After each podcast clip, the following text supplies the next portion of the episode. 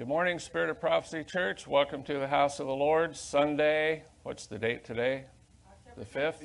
The 10th, October 10th, 2021. Hello, online people. Welcome. Let's pray. Father in heaven, I thank you for this day that we can come in and be joined to one another as the body of Christ and be trained and equipped with the fivefold ministry. Lord, training and equipping the saints. I ask you to anoint me, bless this talk, let it be simple so people can receive it and begin to function in the kingdom of heaven in Jesus' name. Amen. Amen. Week two of what town does your giant live in? So we don't technically have giants today, but the spiritual picture of giants. And uh, Michelle, if you'll go to the next slide, I think it's 45. Week two of what town does your giant live in? So think of these as spirits in opposition to your Christian life.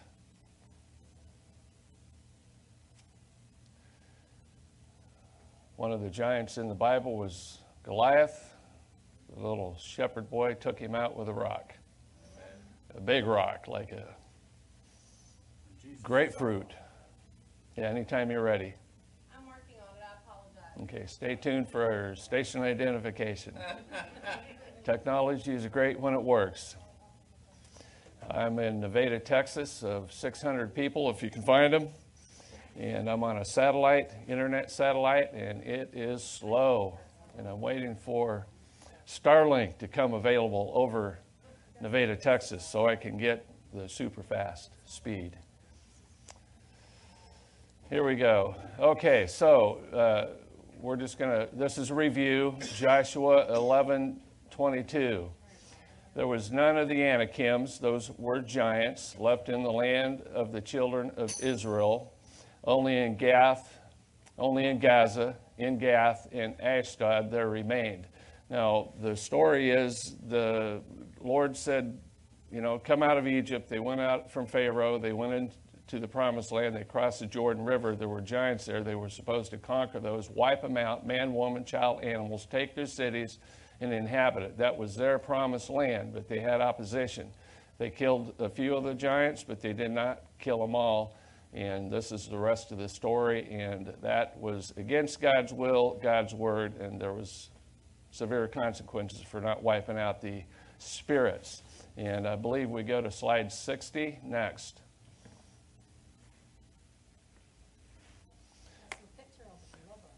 Yes, Mrs. Young. One point for SUNY. She says that's a picture of deliverance. It sure is. Coffee is good.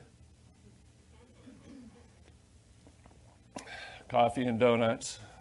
They're good. I can have coffee, but no donuts.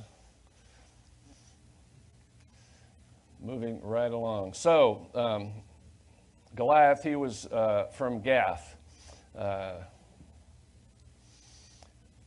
they were called in the Bible uncircumcised Philistines. And uh, here we go. Here we go. Is that slide 60? Yes, sir. Okay, here we go. So,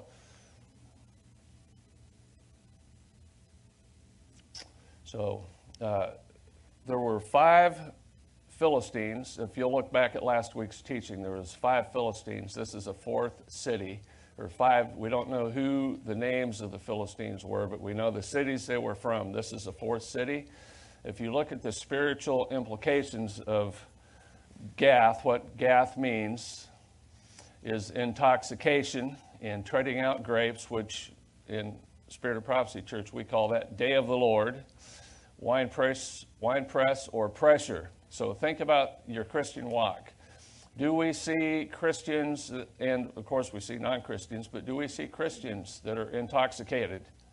Yes. Of course we do. Uh, we grew up Baptist, so we do not drink any alcohol whatsoever, except maybe if you have a little cough syrup. I think it's about half alcohol, but I don't even take that. Treading out the grapes, um, that's just strife and struggle in our lives. And we do have, you know, it's called life. We have problems. problems to overcome. And I am a handyman uh, in my day job, and I tell a lot of people I get paid to solve problems. And we as Christians have to solve problems because they come at us, uh, spirit problems. And I just call it life. And pressure, uh, if you relate this to a spirit, uh, I mean, all these spirits are family together, they can produce pressure, but particularly a spirit of constrictor. If you think about the picture of the natural and then think about it in the spirit realm, so a constrictor will circle the animal and cut off its air and it will strangle it. So these great big pythons will strangle a small alligator. If you can believe that a snake can actually kill an alligator. I'm talking about like a five foot alligator, which is probably not even a, an adolescent, but that's a pretty, I wouldn't want to have to uh, wrestle a five foot alligator.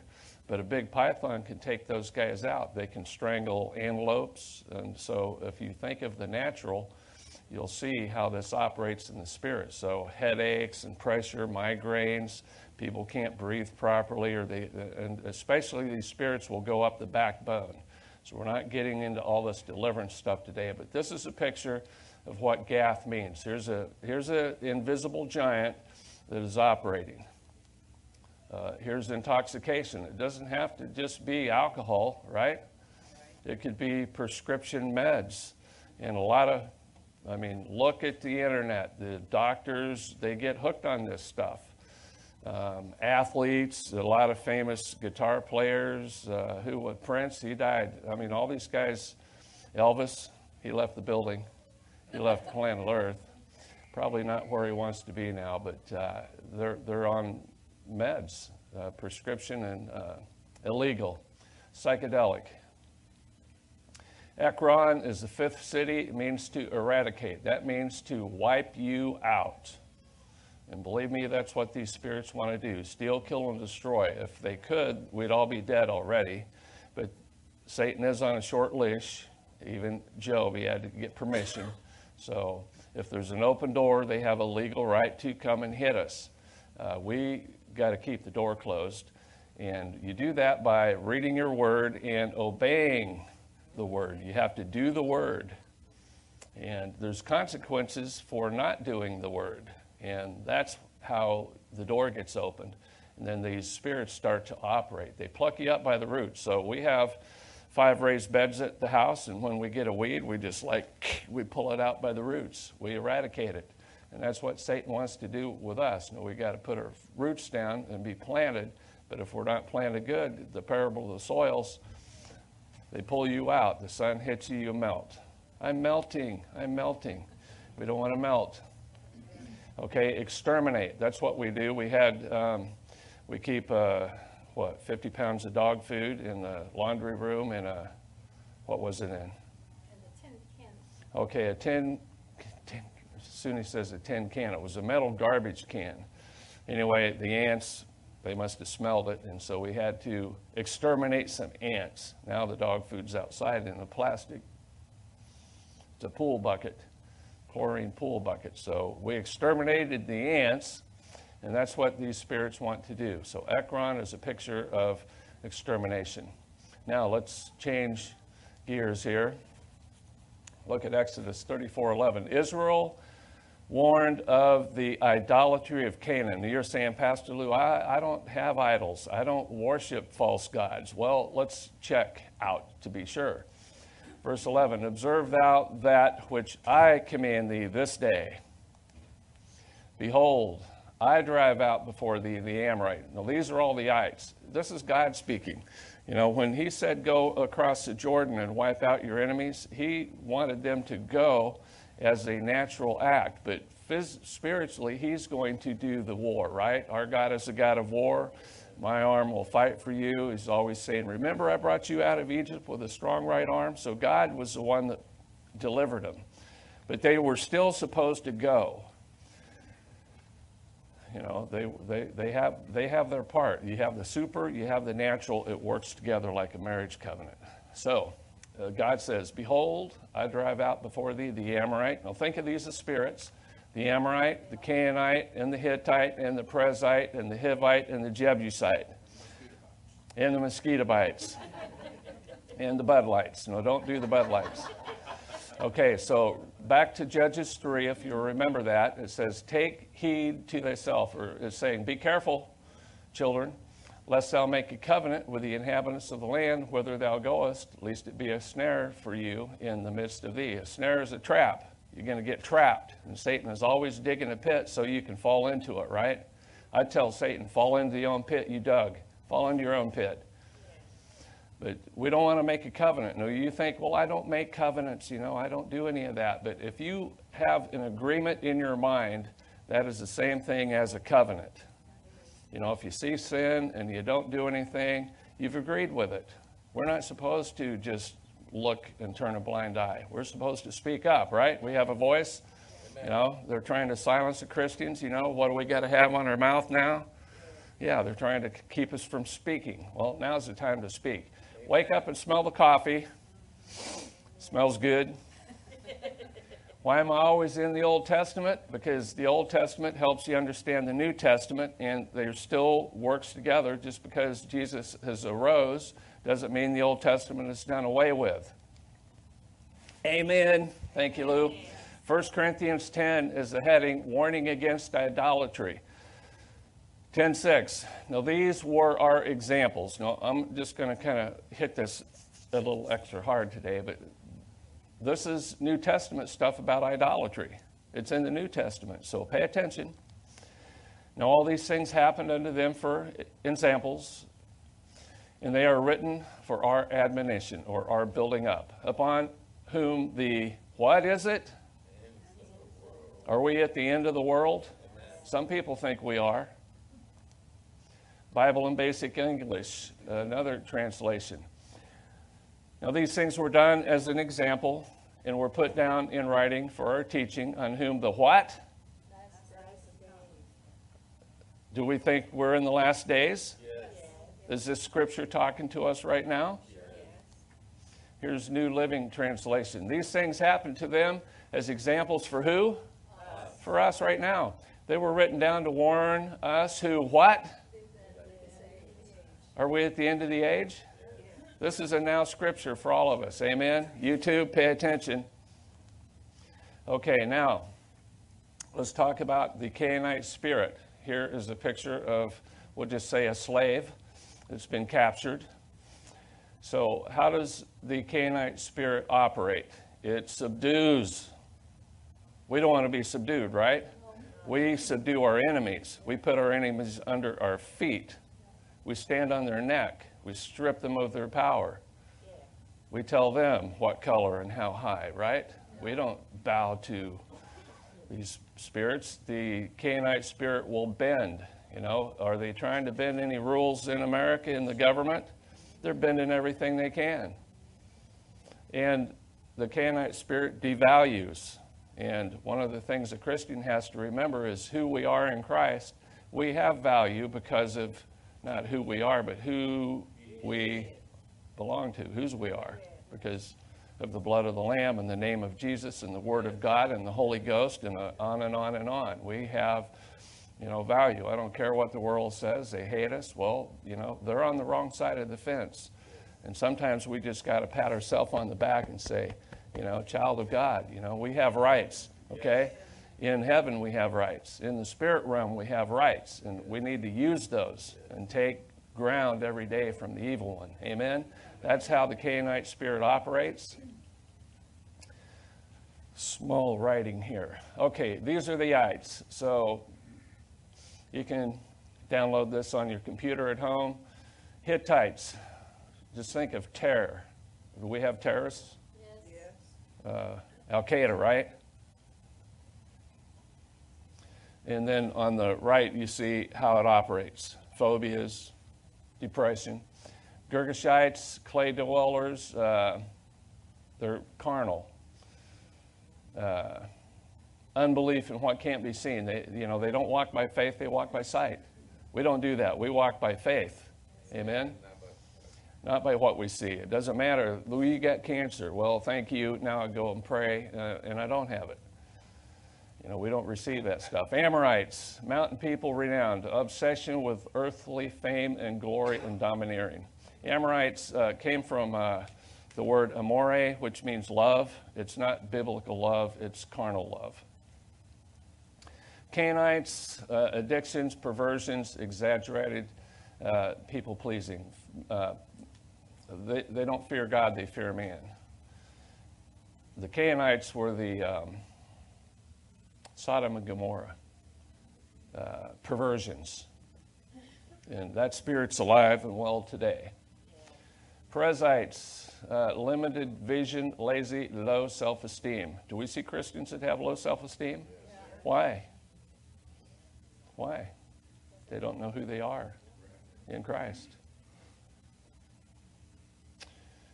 Hivites. Did I talk about Hivites? In vision limited to enjoying an earthly inheritance. Hedonism. Hedonism means you're all about pleasure. You know, so if the donuts are tasting good, we're going to have that because we like it. And, um, you know, we're going to have, well, I'll just leave it at that. It's anything that has to do with pleasure. They're interested in that. But spiritual things, don't talk to me about that. Jebusites, threshers. Now, these are the guys that like to thresh the church.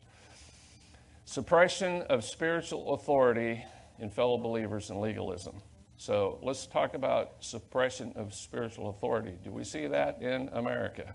And certainly see it around the world in certain places where they're going to lop your head off, Muslims, Islam, you know, just because you aren't going to bow and renounce Jesus Christ. Many countries um, can't even have a Bible coming to a city near you in the future. More of the same. Hittite spirits, think of terror, fear and terror. Girgashite, fleshly, Amorite, pride, superiority. We have a lot of that, right, in the world. Pride, Canaanite spirit, man pleasing spirit.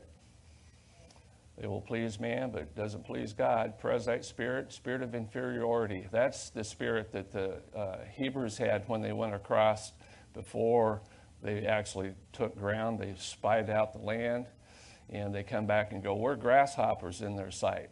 That's what they said. That was their confession. And was it true there were giants there? Yes, it was true. But in Christ, we're bigger than they are. Amen. We're bigger than those spirits. Uh, Hivite spirit, limited vision. We need vision. You know, uh, where people lack the vision, they, they perish. The scripture says, no vision, they perish. So you need an apostle, you need a fivefold ministry in your church operating so an apostle can say, here's the vision, we're going to go this way. And then you have other people that figure out how they're going to go that way. Can I say something on that? Speak up, Mrs. Young. Not all apostle. The apostle was connected to Lord Jesus. Oh, very good. Mrs. Young says only the apostle connected to the Lord Jesus because there are some apostles that are connected to Satan. Hey, that hurt, but it's true. Okay, how are you going to figure that out? You look at the tree by its fruit. Okay, don't look at the gifts because in the end times, the false prophet and the beast are going to call fire down from heaven, so they're going to have gifts operating, but you look at the fruit. If the fruit is rotten, the gifts are rotten. Okay, what spirit are you connected to? Amen? Two points for Mrs. Young. Okay, now you can have another slice of bread. Jebusite, oppression. Are there some Christians that are oppressed? In one way or another, we're all feeling the oppression, especially now, that we're pushing that back. Amen? Amen. So these are your ites in the oppression. So where do you get the Canaanite spirit from? I don't see it in the Bible. Well, we see the Canaanite, we just don't see the spirit. But I'm saying Jesus tried to explain the spiritual realm, which is invisible by the things that we could see. So he talked about chicken, roosters, donkeys, corn, wheat, all that stuff, water, trying to oil, trying to explain the invisible kingdom by the things that we could see. And there's there's a connection. It happens first in the spirit, and then it manifests in the natural. So just look at this in the spirit realm. Canaanite spirits are the spirits behind addictions and sexual perversions. This is why Sodom and Gomorrah are portrayed in scriptures as Canaanite cities. Genesis 10:19, and the border of the Canaanites was from Sidon, as thou comest to Gerar, unto Gaza, as thou goest unto Sodom and Gomorrah, and Admah and Zeboim, even unto Lasha. There you have Sodom and Gomorrah. Abram, this was before he got his name changed with the Holy Ghost, because it was the Ruach, the Abraham. Abram dwelled in the land of Canaan, and Lot dwelled in the cities of the plain and pitched his tent towards Sodom. But the men of Sodom were wicked and sinners before the Lord exceedingly. This spirit is alive today. There's still in America and in the churches people that the Lord would say, You are wicked exceedingly. And we don't want to be one of those. Amen? There's a curse that comes with that. There's judgment and punishment. Well, this spirit's working very well around the whole world today. The spirits of homosexuality and lesbianism, along with all other sexual perversions, are Canaanite spirits. So you got the LBGTQ, the ABC, XYZ, USA, and whatever else they want to tag on it. These people that can't tell whether they're male or female, come and see me, I'll tell you. It'll take me about half a second. I mean, you know, we got animals on the farm, so we know when we have a boy animal and a girl animal. It's not hard to tell. Hello? They're laughing in here. I don't know why. Tell, tell them about the duck boy trying to mate with the chicken girl, so we have to take him out.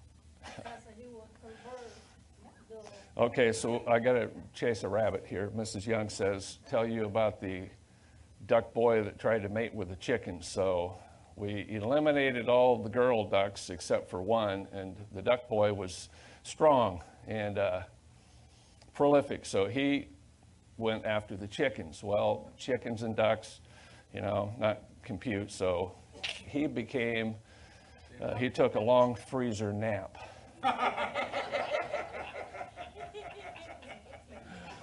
Long nap in the freezer, huh? Yeah. And uh, I might say a duck tastes very yummy. He, he was a good tasting duck. Okay, back to the Canaanite spirits are spirits of carnal excess and dissolution. Carnal excess. I mean, these guys are over the top. See, that was Sodom and Gomorrah. They were over the top. You know, they weren't just a little, they were way over there. You know, and I think it's so funny. It's, it's not funny. It's, it's, it's a picture of the spirit realm. It's a perfect picture. We got the Republicans and Democrats, but many say, well, I'm on the right or I'm on the left. But these two forces are opposing each other. Well, this is a natural force, but behind all that is a spiritual force. And I call it the right handed and the left handed path. They'll both take you to hell. We can't go on either path. We got to go right down the middle, which is called the narrow path. That's the way we walk, and let the chips on the others fall wherever they may. Amen. I told you this a few seconds ago. A tree is known by its fruit. We can't look at the operation of the gifts, which many people are seeking a sign, a wonder, um, whatever. They're looking for a prophecy, but, which is fine. You know, it's okay to, to have that, and your church should be operating in that. But what you really need to be paying attention to is what type of fruit do these people produce? Because if it's rotten, everything else they're producing is rotten. And you should leave that church. Amen. True. Learn to recognize the function, learn to recognize the action, learn to discern. You should be checking this. No, I hear Christians say, You're not supposed to judge. Well, we are supposed to judge. First, we judge ourselves, and we judge others.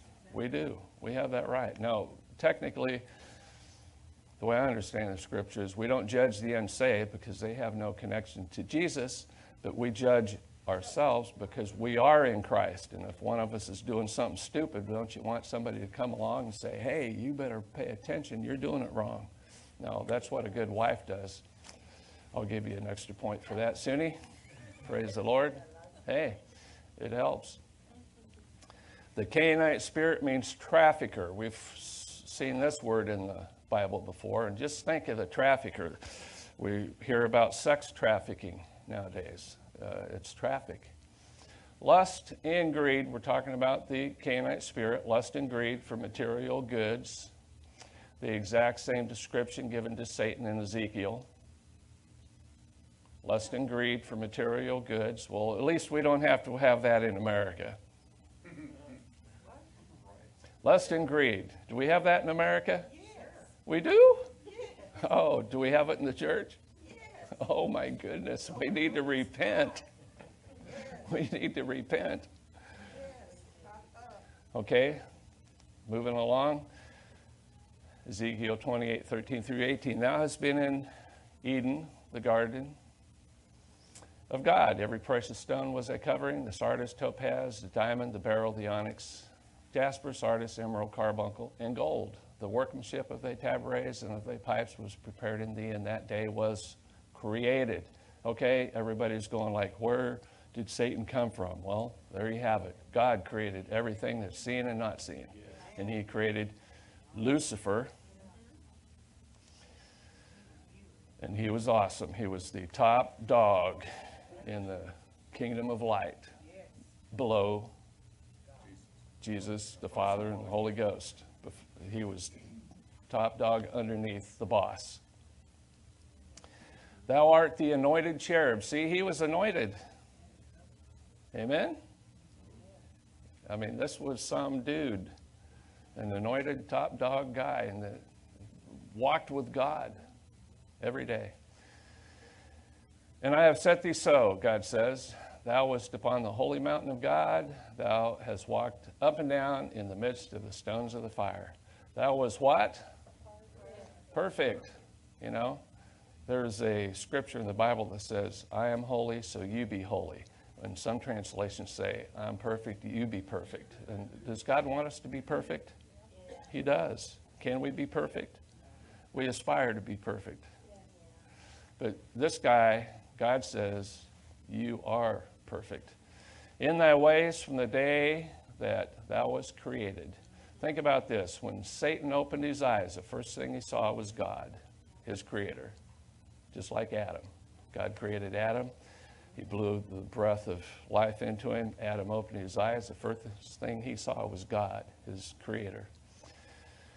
And so he was perfect until iniquity was found in thee. You know, I have a different take on this than probably a lot of people do, but iniquity to me is a sin that you cannot get rid of. That's somebody you need to come and see a deliverance minister. You first you repent, then you have some spirits removed, and then you go back at it. You start your walk up again. But iniquity, you have iniquities, transgressions, and sins. Iniquity is the big one that you know, it's too strong for you to break it by yourself. Or you can do prayer and fasting because the scripture says this one comes out not but by prayer and fasting. And so we all need to fast because we have spirits that will not come out no other way. By the multitude of thy merchandise, they have filled the midst of thee with violence, and thou hast sinned. Well, that was not good. Therefore, I will cast thee as profane out of the mountain of God. There's uh, God casting out a spirit. And I will destroy thee, O covering cherub, from the midst of the stones of fire. Thy heart was lifted up because of thy beauty. Thou hast corrupted thy wisdom by reason of thy brightness. I will cast thee to the ground. I will lay thee before kings that they may behold thee. Thou hast filled, thou hast defiled thy sanctuaries by the multitude of thine iniquities, by the iniquity of thy traffic. Satan is a trafficker. He traffics in all things bad, all things darkness. That's his job. How will Satan be destroyed? Who knows? He'll be locked up. He'll be locked up, but that's not, well, technically, he won't be destroyed. He'll burn in the, Tormented. yeah, he'll be tormented in the lake of fire for eternity. But uh, check this next scripture out. Therefore will I bring forth a fire from the midst of thee. It shall devour thee, and I will bring thee to ashes upon the earth in the sight of all them that behold thee. Okay, When so, his body is destroyed, but his soul is given to the, uh, to the lake. Right. Pastor Stan says his body is destroyed, but his soul burns forever in eternity in the lake of fire. True. So, this scripture, because I'm Lou, I say in deliverance many times Satan, microwave yourself. he gets burned from the inside out. This giant or evil spirit causes all the thirst for, think about what's happening in America and around the world political power, wealth. This is not, you know, we, we want to have money to pay our bills and save for the future, but this is greed, which is not good, and great riches. Thirst. Thirst, yeah, in churches. hmm It's the driving force behind all pride and self esteem. You know, for the love of money is the root of all evil, connected to that. Self esteem. Their self esteem is like, you know, I mean, they're going, I'm God. Well, I get my way all the time, right? Some of them are thinking like that. So they go to space. Yeah, their head. Don't fit in the doorway anymore, right, Donna? The Canaanite spirit uses wealth and material gain to bring God's people. Whose people? God's people. God's people into compromise and backsliding. Well, thank goodness that's not happening in our church. We would never compromise. We would never backslide. I better repent right now. hey, this is a fight. You know, if you get knocked down, you get yourself back up, you wash your face, anoint your head, and, and get back on the wagon, right? If you're an alcoholic and you, I'm not going to do this no more, but the wagon falls, you fall off the wagon, it runs you over, dust yourself off, and get back on the wagon. Don't quit, don't give up. Okay, repent. This giant promises great fulfillment and happiness, but usually the end is chaos. And we've heard Abdo order chaos, which means order out of chaos. They planned it. We have a planned demic going on right now. Who done it? The, the butler didn't do it. The end is chaos, destruction, and the ultimate aim, spiritual death. Sounds like steal, kill, and destroy, doesn't it? You know, he even tried that on Jesus. Bow down and worship me, and I'll give you all the kingdoms. I'll give you all this stuff. Jesus said, I worship only the Father. Worship God. So there's the little carrot out there. It's tempting, but we can't take it. And we shouldn't really even, you know, we have to turn away, you know. There's some things we need to just turn off. They have a neat little thing they invented a few years ago. It's called the on and off button. You just press it and you can shut that stuff off. You know, I know a lot of Christians that they are, you know, I'll just say their God is the news. They watch the news day and night. Well, I can't handle that for about five minutes because, you know, I think this Corona thing came about two years ago, about sometime in this. No, it came before that. It came before March. We found out about it in March. See, they let it loose in, okay, December. So this thing is, we're in October. So almost two years ago, uh, it's been going on. So the drumbeat is still going. And I just, I mean, how many people can die from this virus? Did we cure diabetes and heart attacks and stroke and all this stuff? I mean, there's, this is a spirit that's pushing an agenda.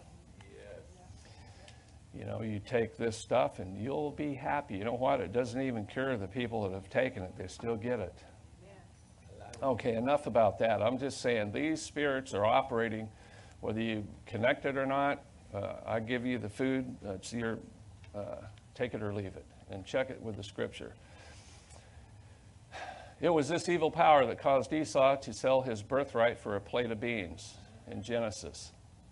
An evil spirit, evil power, evil spirit. Genesis 25, 29 through 34. And Jacob sod pottage, it means he boiled beans. And Esau came from the field, and he was faint. And Esau said to Jacob, Feed me, I pray thee, with that same red pottage, for I am faint. Therefore his name was called Edom.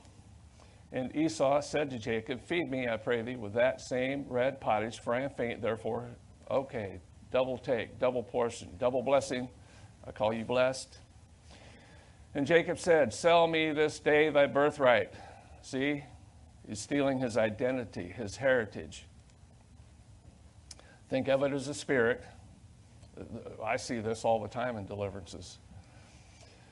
And Esau said, Behold, I am at the point to die, and what profit, in other words, what good is it to me, shall this birthright do for me? He sold his soul to the devil. If you Google that, you'll find all kinds of artists that have made a public statement. I sold my soul to the, devil. Little Nas is one of the latest ones that uh, made the 666 Satan shoes, uh, the Nike, and I don't know how that all went down, but publicly, I sold my soul to the devil, my God is the devil. It's, and many that don't publicly announce that, they're closet Satanists. Some of them are pastors in churches. Yes, they are. They are too. Amen. And Jacob said, Swear to me this day. This is an agreement, which we would call a covenant, and this is a wide open door. And he swore unto him, and he sold his birthright to Jacob. He probably didn't think of it that way, but, you know, Jacob, his name is, means supplanter, so he tricked him, so to speak. He was not the firstborn, Esau was. Then Jacob gave Esau bread and pottage of lentils or beans, and he did eat and drink and rose up and went his way. Thus Esau despised his birthright. And you know what? That displeased God. He did not like that at all. It's like you give your Christian heritage away. It's not uh, pleasing to God. And we have a birthright. 1 Peter 2 9 says, But you, this is who you need to know. You need to know. This is a good memorization verse. You need to know who you are. And this is one of the scriptures that tells you who you are. You are a chosen generation, a royal priesthood, a holy nation, a peculiar people. Or that means a strange people or um, someone that's special to God. I like that one. Chosen, royalty, holy, and special. This is our part, that you should show forth the praises of him who hath called you out of darkness into his marvelous light. We should be thankful and praise the Lord in all things, because otherwise, you know, we're only one heartbeat away from eternity, right? You just take my, I miss one heartbeat, and it's like, I'm not in control. Oh, God can take us out, you know, I kill, I make alive, I wound, I heal, and no one can deliver out of my hand. He gets to decide when we go home. Hopefully, I don't get called to the barn anytime soon because I think I still got some pep in my step. I can run the race a little bit more and get some more prizes. Amen. This giant caused the children of God to be destroyed by causing them to lust and complain. Lust and complain. Well, thank God we don't have that spirit in America. We do? Oh my goodness, we need to repent again. Lusting and complaining. Yeah, I have to repent. Yeah, we're spoiled. Americans are spoiled rotten. The church is spoiled rotten. I like being spoiled. I like to turn the light switch on and the light come on and the water come out of the faucet and sleep on nice, clean, wrinkle, static free sheets because Mrs. Young said they made a new static, wrinkle free thing to go in the dryer and you go buy me one. So I have good, clean sheets that don't wrinkle and static. Praise God, I'm spoiled and I love it. And we're not supposed to lust and complain. See, they took them out of uh, the Hebrews out of Egypt and, and then they wanted quail. They should have came to our farm. They wanted quail and they wanted onions and leeks. You know, they should have just said, hey, I'm going on keto. We're not going to eat that stuff no more.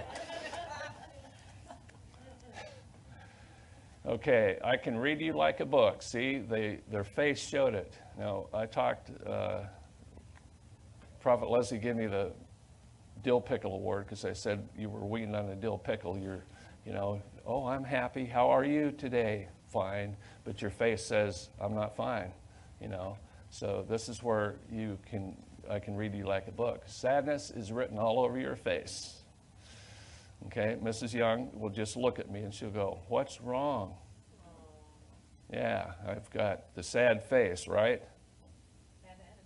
Oh, she says bad attitude. Bad attitude.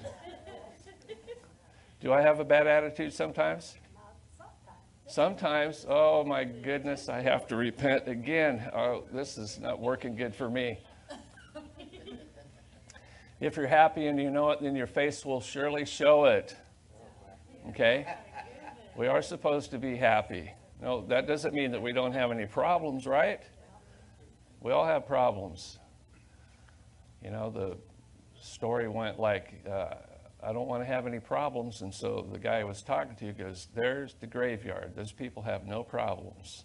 So we should be thankful we're alive and we have problems and that we get to solve some of those problems. And we should be happy. This spirit likes to program people and control people. Now, I know you're going, I'm not programmed. They didn't do uh, MK Ultra on me or whatever. But, you know, your television, they call it programming. The radio, they call it programming. And if you've been watching the news for two years, you've been programmed to take something that uh, they're trying to pass out to everyone. You're being programmed. Not only that, but, you know, um, so we fast regularly, and all you have to do is turn on the TV, and it's about every five minutes you got a commercial, and they're the best food. Try the juicy hamburger from wherever, and uh, the cheesecake, and get this meat, and I mean, you're being programmed to go get those things. Okay, I mean, they repeat it over and over and over. So we come home the other day and we got one of those little lizards that are in Texas on, it was a baby, but it was on the wall. And soon he goes, Oh, look, there's a Geico. I go, No, that's insurance. oh, Geico insurance. I go, That is Geico insurance. This is a gecko. So you see how that, I mean, you get programmed.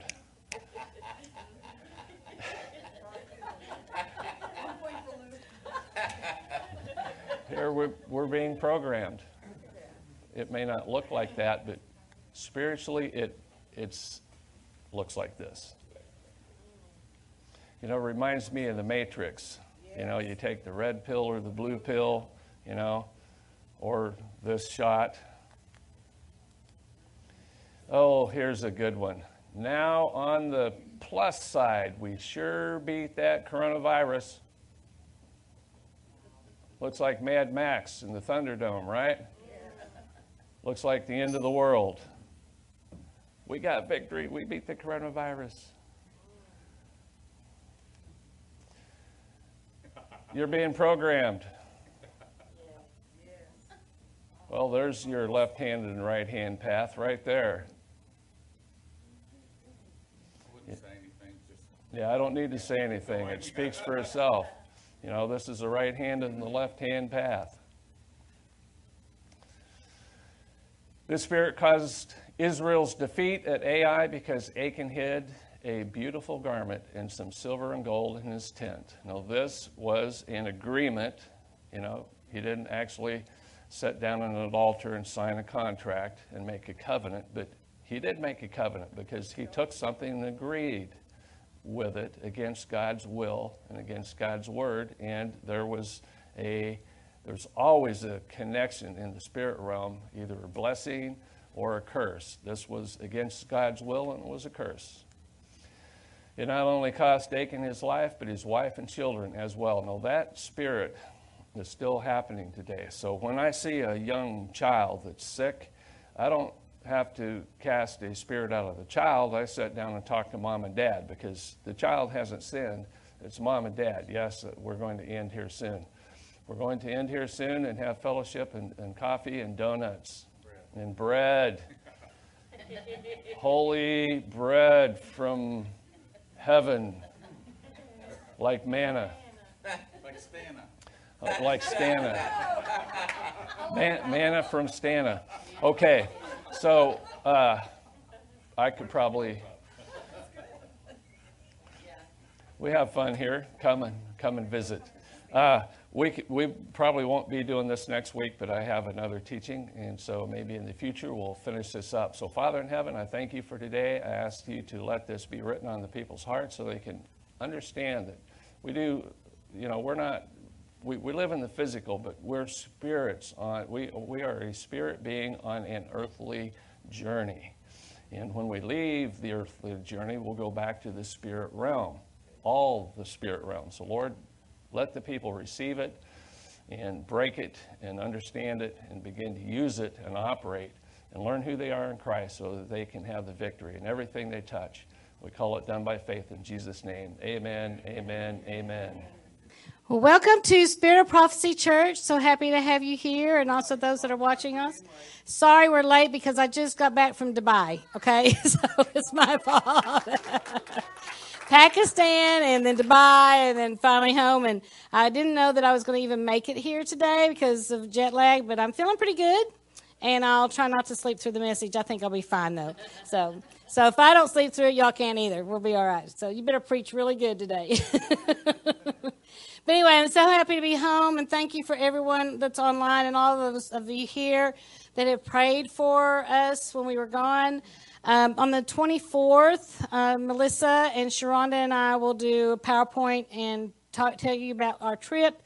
It was amazing. I'll never be the same. I shouldn't be the same. I received more blessings than anybody that I got to pray for.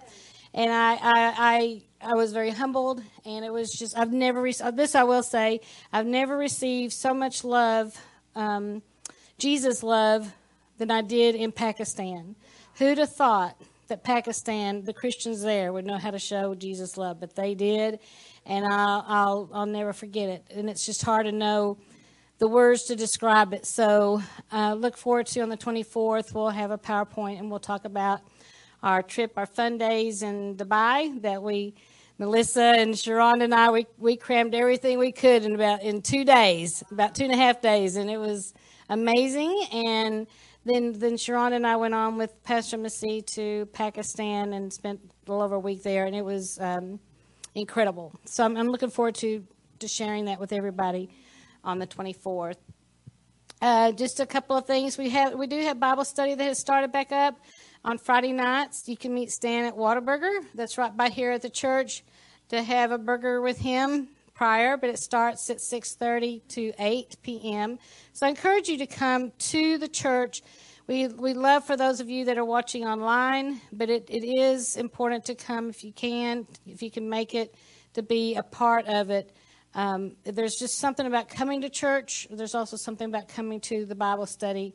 There's just a lot more that you can get than even just watching online. So I encourage you to come for that.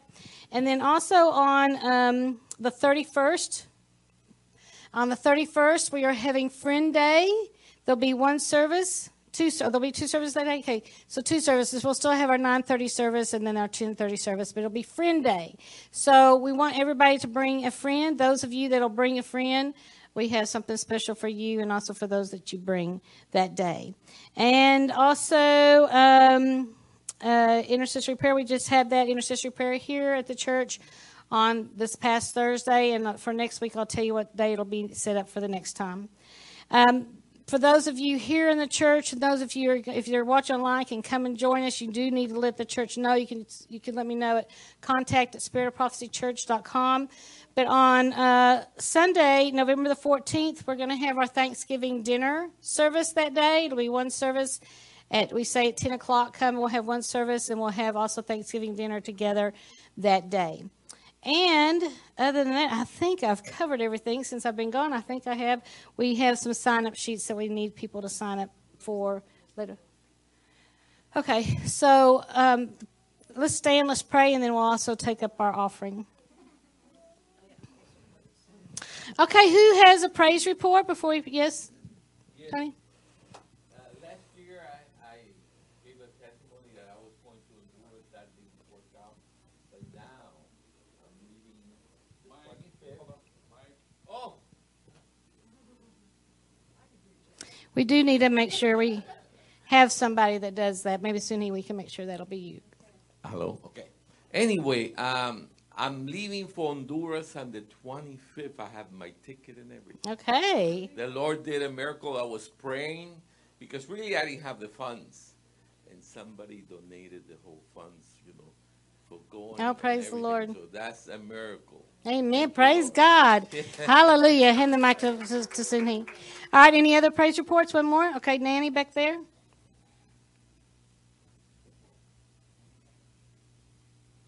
Tuesday afternoon, I'm getting a rent car. Called the agency that was, spon- or I was, uh, had a job through and was told, uh, don't worry about it. You just been fired. And I'm like, what? And I had no idea. I had no idea it was coming or anything. So after a night of moping and self pity, I got up Wednesday morning, got up and started looking for a job. Found an interview Friday morning uh, with DHL, and he said at the end, I'm going to recommend you for a job as a forklift driver, which is what I enjoy doing the most. And Saturday morning, uh, got a, a acceptance letter saying, we're going to offer you the position uh, pending a drug test and and I'm just as squeaky clean as snow, so I don't worry about that. you want people to know me understand. But uh, as soon as that gets done, I have a job again Hey, after praise three God. days. Amen. And I give God all the praise because He put everything in front of me. Amen. Excellent, excellent. Okay, I have a praise report. My wife is back. Amen. Amen. All right, come on up here, Lou. We'll just well, let's just pray and just bow our heads. We'll get our service going, and then Lou can take up the offering.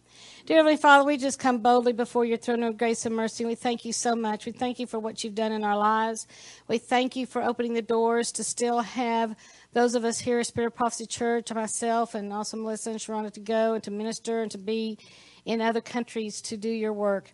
Lord, we give you praise, we give you honor, we give you glory, and we thank you for miracles taking place. We thank you for healings taking place. We thank you, Lord, that that provision is there. We thank you for favor being there. We thank you for opening the doors and giving people jobs. And we ask for increase for those that need increase in their pay.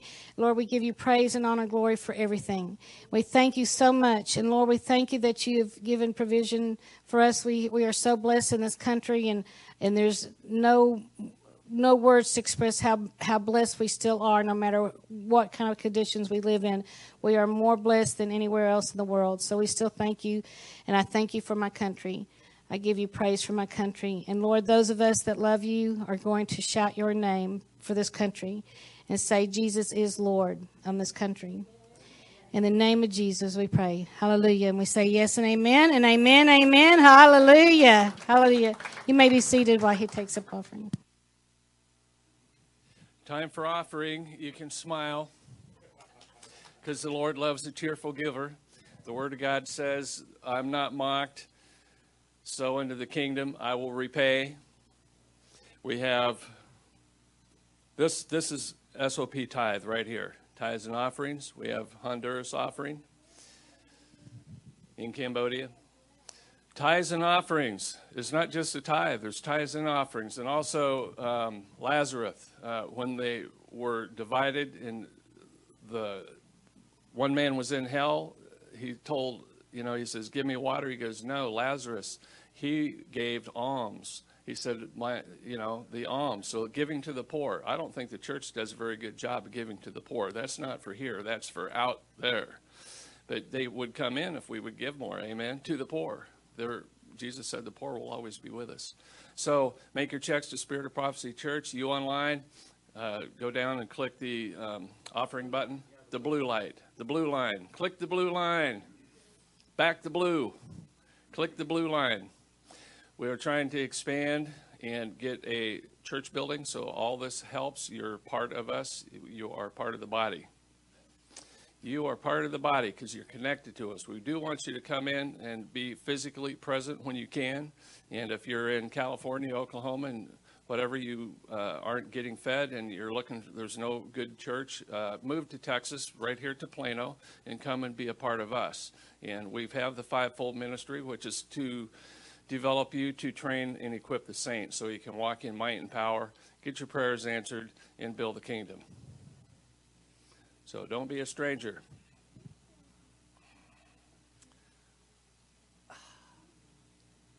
Boy, it's a long way down here when you're six four. Father in heaven, blessed down, shaken together, running over, I ask you to return back to your people.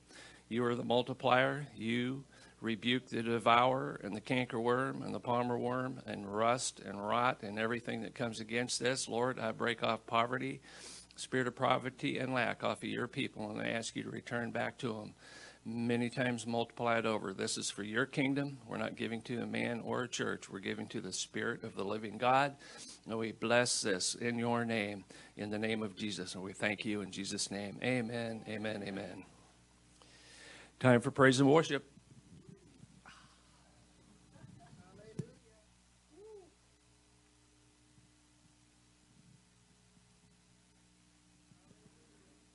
I like hearing that. I keep hearing hallelujahs.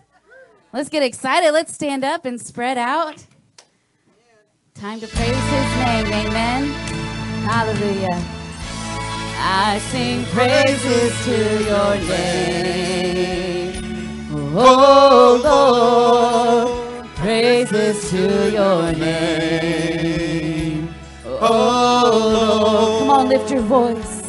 For your name great and greatly to be praised. I sing praises to your name. Oh Lord, praises to your name.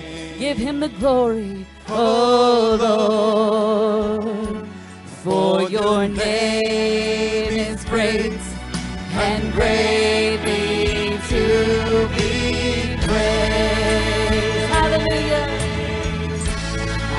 sing praises to your name. Lord, we honor you, King of kings and Lord of lords. Praises to your name.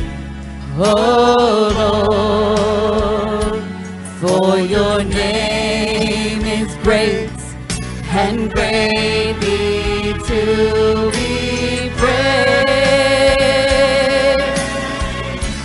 I sing praises to your name.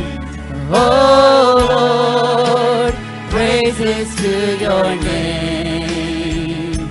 Oh Lord, for your name is great and greatly to be praised. Hallelujah. I sing glory to your name. Oh Lord, glory to your name. Come on, give him the praises. You are worthy, Father God.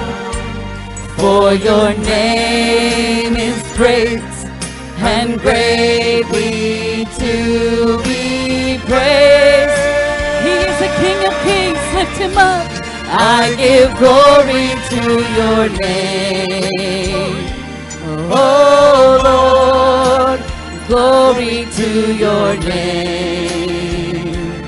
Oh Lord, for your name is great and greatly to be praised. Hallelujah.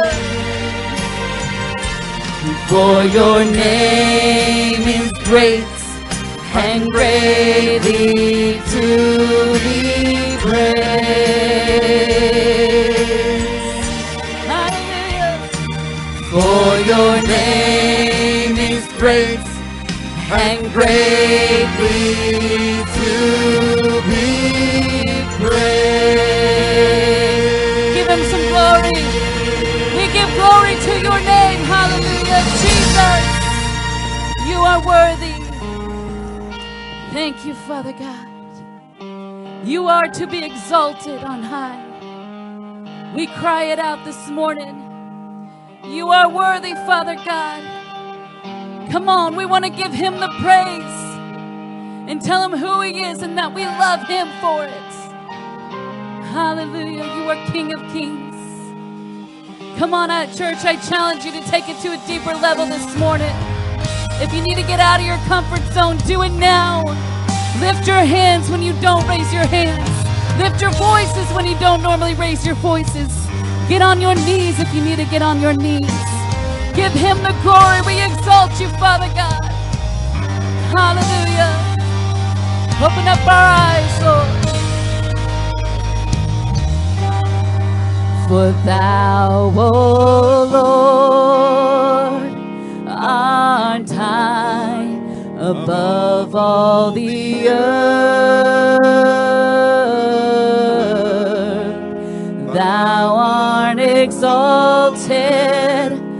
far above all gods.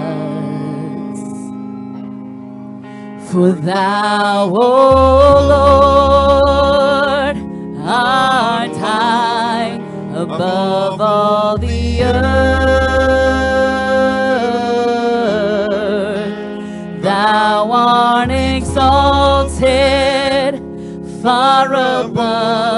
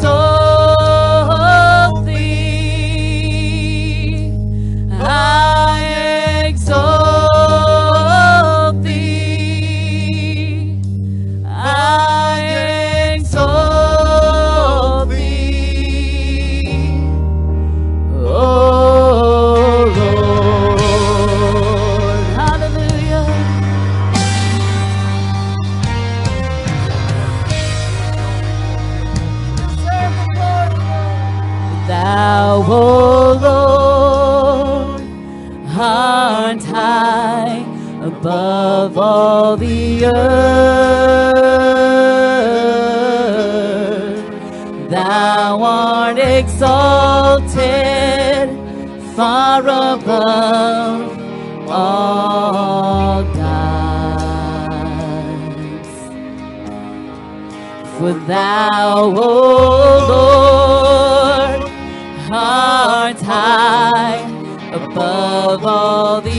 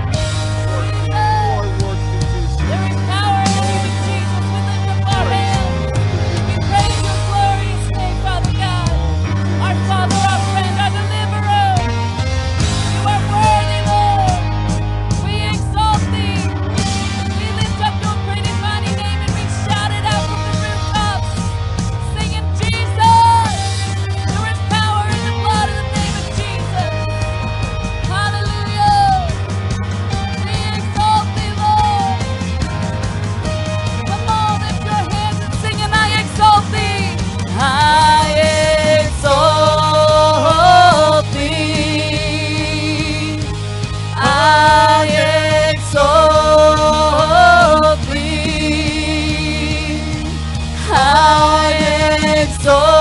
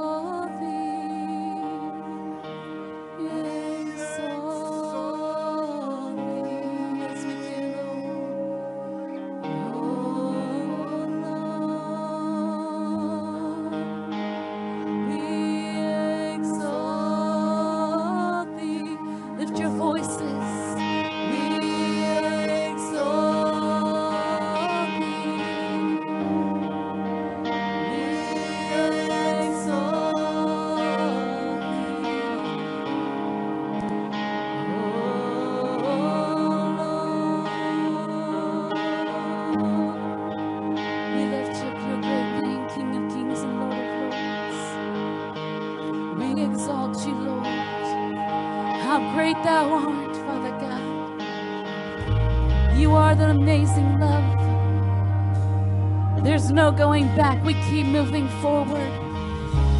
Keep our eyes on that Thank you, straight and narrow path, Father God. Oh, Lord, we do exalt you this morning. We love you so much. Come on, lift up your voices. Just exalt him today for whatever your need may be. If you're just needing an increase in pay, you need favor, I ask that you come up. Let me lay hands on you. God has a favor anointing upon me right now that's been with me for the whole trip. It's still on me. If you're needing favor of God, come up, I'll anoint you.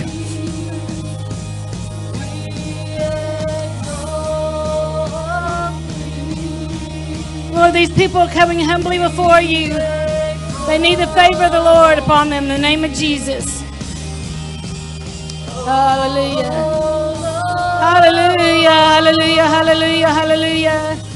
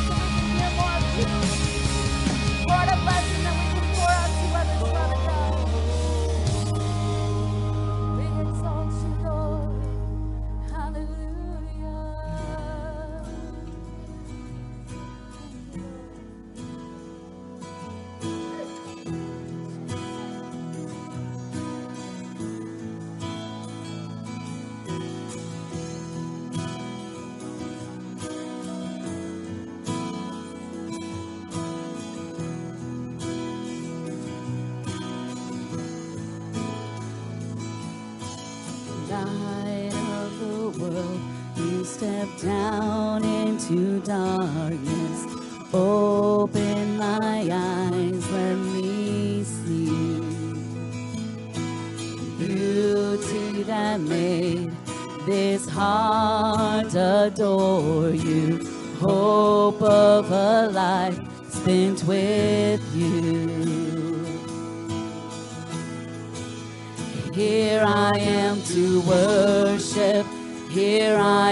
To bow down.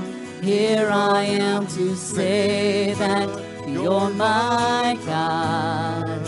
You're altogether lovely, altogether worthy, altogether wonderful to me.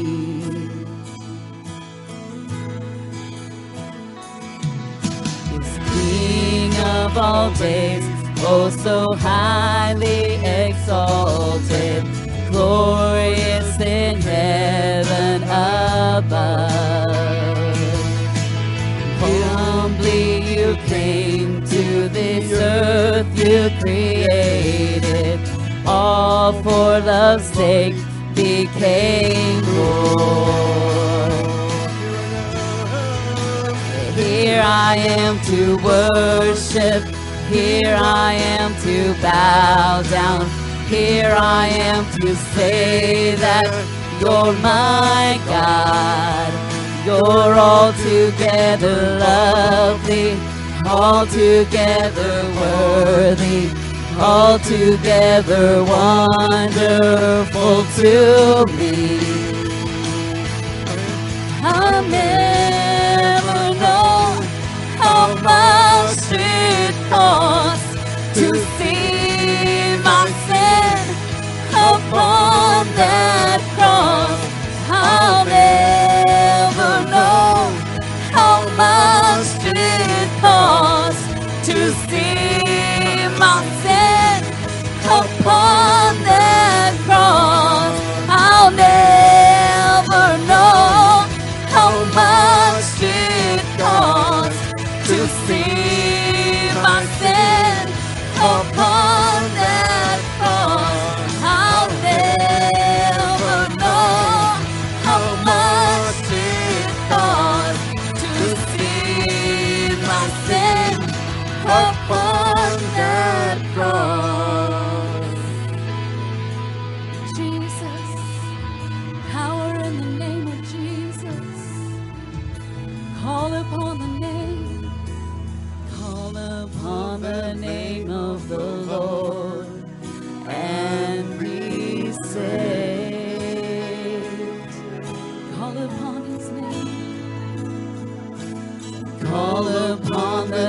name of the Lord and be saved. Jesus, we call upon you. Call upon the name of the Lord and be saved. Lord, we call upon you, Jesus. Call upon the name of the Lord.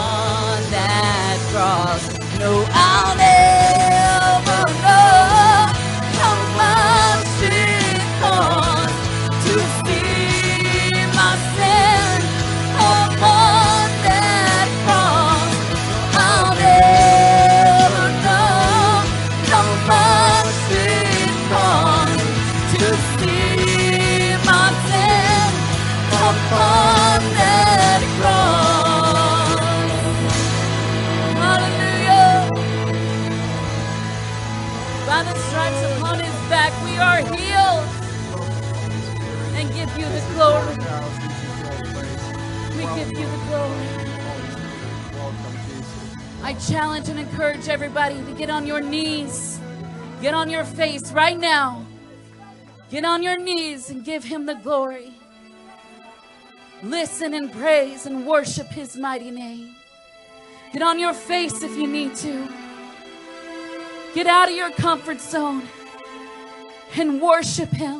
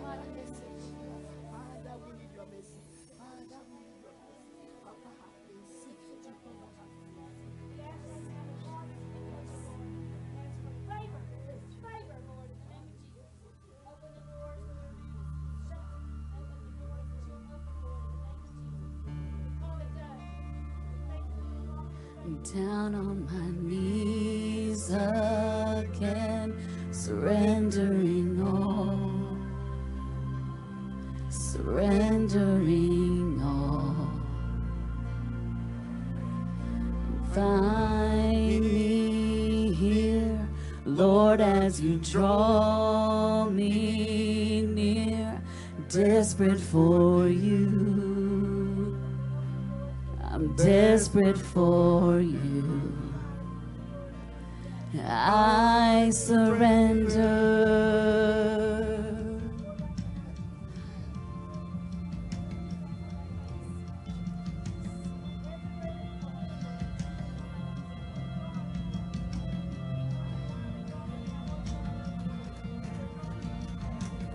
Entrench my soul as mercy and grace unfolds hunger and thirst. I hunger and thirst. With arms stretched wide, I know you hear my cry Speak to me now.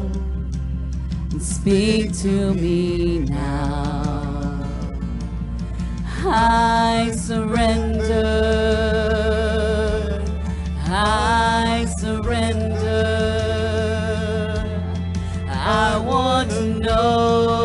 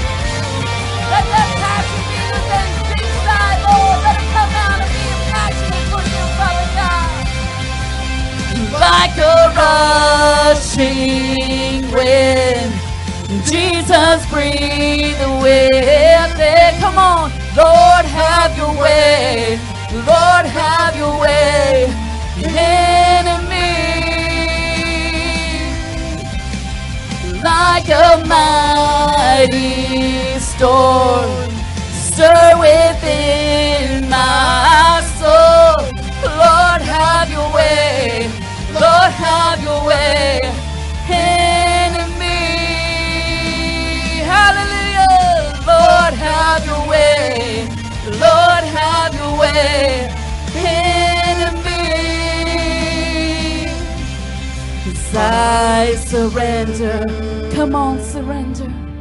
I surrender. I want to know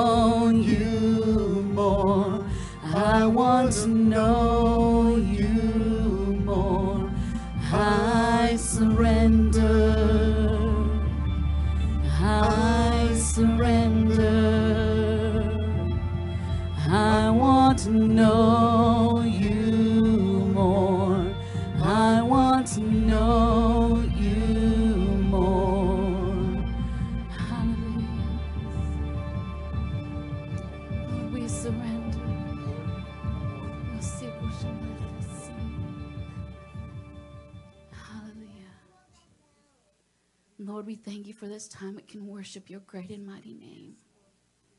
We thank you for your anointing showing up here this morning and being with us. And we declare those things finished in the name of Jesus. Amen. Hallelujah. Give the Lord praise in this place. Hallelujah. We thank you, Lord. We love you so much. Oh, you may be seated. Hallelujah. Hallelujah. Global minister. Amen. I'm not on. Hallelujah. Lord, I thank you. I thank you for bringing us safely back home. Hallelujah. I thank you, Lord, for all that you did. And I just declare it to these people. And I say to them that I love Jesus Christ. I love him. He was there. He was there. He was with me. He's with all of us, ministered to us. And so, praise be to the Father, Son, and the Holy Spirit. And as I would start with them every time, greetings in the name of the Father, Son, and the Holy Spirit. And they would all reply back to me, greetings to me in the name of the Father, Son, and the Holy Spirit. So, greetings in the name of the Father, Son, and the Holy Spirit. I told them everywhere I went, I'd always end in never deny Jesus. Not working. Never deny Jesus. It is working. Hallelujah. Never deny him. Never. So, Lord, I just pray for the anointing to come upon this man of God, to preach to us the word of God, to speak to us the message that you have for him today. Use his lips, anoint his lips, give us ears to hear what the Spirit of the Lord is saying, and continue to bring those that are like minded to this church, physically to this church. We love those of you that are watching online, but we encourage also for those that can come to come and be a part of this church. You get more when you come and physically be fellowshipping with other people, like minded people. So anoint him, Lord, right now in Jesus' name. Amen. Amen.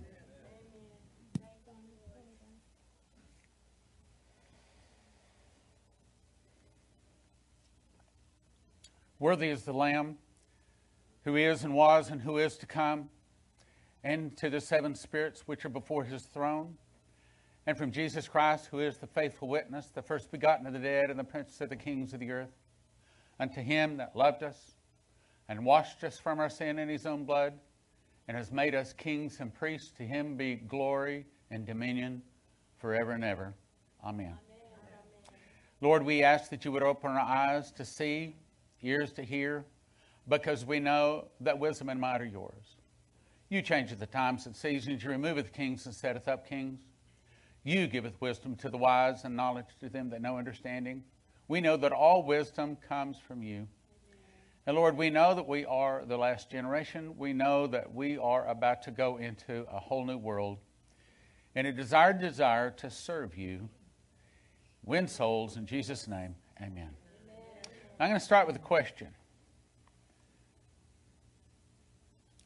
what is your life all about? You don't have to answer out loud. Just think for a second. Just think, what are you one that would say, well, you know, I wake up every day, I go to work, pay the bills, raise the wife, keep the kids? No. It's the wife raising the child. Or the, no. It's the, how's that go? Ladies, you're supposed to be helping me here. The ladies helping the men, right? Do you wind up saying, What can I do to serve you, Lord? Almost every day. Do you find yourself saying that? In other words, where is our real heart? Leslie just got back from Pakistan and ministering also in Dubai. And boy, some of the stories she's told me when she speaks on the 24th, you do not want to miss that. Some of the stories she's been telling me is our congregation. I don't think you understand who you are in the Lord. And that's one of the things I want to bring to you this morning. And I'm not trying to criticize the, the Pakistanis or the Dubai, but I think the average American Christian doesn't understand who they are in the Lord. Because you know more about the Bible than most of the pastors, most of the church leaders, most of the people that have started churches. Some of them have thousands of people in their church. You know more than the people that are leading those people in the church. And I'm not talking about Bible prophecy. You're light years ahead there. I'm talking about how much you know the Bible. From what Leslie tells me, from what I hear from Pastor Massey, because you guys are going to Bible study all the time? Bible study? I said, well, do, do they even have the Bible written out? Well, most of them can't even read. See, so I began, as I listened to this, I began to understand why America is so much further ahead in so much everything because, you know, when Abraham Lincoln was growing up, the thing he learned to read by was reading the King James Bible by candlelight at night. In a day and time when they had to take charcoal sticks out to the fire to write with charcoal. But they learned to read by reading the King James Bible, and that's why they taught them to read so that they could read the Bible for themselves. Because before that, as you recall, there were many other churches, won't say any names, won't say any names, but they said, You don't have to worry about the Bible. You don't have to know about the Bible, just listen to me. Well, what happens to that deal? And yet, here we have Bibles all over America. And like Dimitri Duduman says, I go into homes in America. He says, I touch a Bible and it leaves my fingerprint in the dust. He says, Don't you ever read the Bible? Well, sad to say, many Christians don't. They don't. In other words, their heart is in the world. You know what I'm saying? And it's easy to have happen. I was there. But our heart should not be in the world. Our heart should be after Him. Because this is not our home. We're just walking through. This is just temp- this is just to decide where we spend eternity. This is to decide to see how many crowns we get. What kind of garments, what kind of ro- ro- robes we get for all eternity. Because those that turn many to righteousness shall shine as the stars forever. So apparently, the more souls we win, the brighter we shine for all eternity. That's kind of good. Yeah, I like that. I don't think, I'm going to try to elevate your thinking here for a second. I want you to believe in yourself more. Amen. And I see some of you saying, I'd like to. I can just see it in your heart. I'd like to. Let me just tell you, compared to most of the people, I'll even say, I started to say in other countries, but I'll say, compared to most of the people in America, you know the Bible better. And we're not even talking about prophecy. Let, let me give you an example. So I went to this, see if I can say this. I'll say a symposium. I can't say the word, the C word, you know, the C word we can't say. You know, that V word. So I went to that symposium. A friend of mine had a book um, table set up. Come on down, bring your books and set them up, and, and I did. But, you know, it really wasn't about offering books. I prayed on the way down and I said, Lord, if you have any introductions that you'd like to make, I would love to meet exactly the right person. It's supposed to be three, 4,000 people there, and there were. And this church was a castle. I mean, oh my goodness. And the church started in the year 2000. This church, this church started in 2006. That building was built in 2006. And I'm going to guess it seats at least 5,000. I mean, it had, it looked like a football stadium in there. I mean, you, you could play football in there. So I, about the second person walks up to the table. We spent two and a half hours talking. And very few times in my life have been able to, to connect with someone like I do connect with you guys. I mean, like Alfredo and I went to have uh, burgers together the other night, and he would say a sentence and I would finish it, or vice versa. That's the way it was with this guy. We talked for two and a half hours, interrupting each other constantly because we would start saying something. Oh, yeah, but now let me tell you the rest of that. And so we were filling in holes for each other. I didn't even know what he did. So then he explains to me, by the way, I just want to tell you that I've worked with just about all of the big name Christian ministries. He said, See all of this audio and video here? I'm the one set it up. My company runs it. And about that time, one of these people came up with the headset on. Uh, everything okay? Yeah, yeah, yeah, everything was okay. So, I mean, they were constantly checking with him because he was the boss. So he began telling me, I have worked with all of the big names. He started rattling off all the big names, the Christian big names. They're talking about the big ministries. He says, I've worked with all of them. He says, I've heard what they're preaching, I've heard what they're saying. He said, Let me just tell you, you are light years ahead of them. You leave them in the dust in your understanding. He says, I want to reassure you of that. He said, and I will help you get your message out. He said, most of the pastors, now of course, I don't know this, I don't go visiting other churches, so I thought it was interesting his perspective. He said, most of the other pastors are not about bringing God to people, they are about bringing the God that they want to have to people. They are bringing a positive message only absolutely nothing negative. Ab- of course, that prophecy, you know, matter of fact, I talked to one lady there. Oh, yeah, I've been going to this church 20 years. I said, Will you guys ever talk about prophecy? No.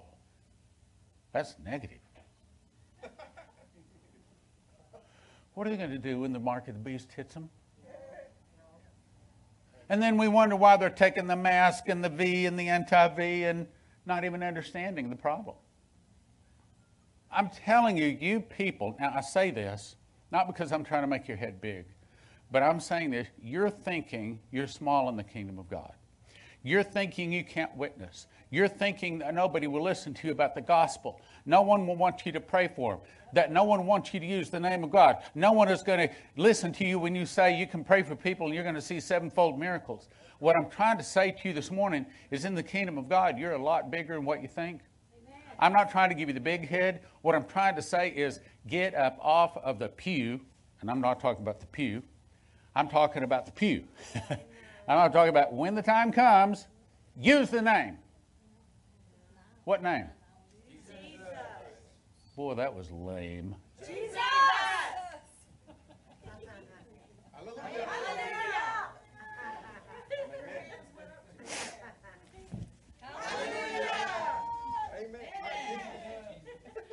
I'm saying, don't sit there and think you're a nothing.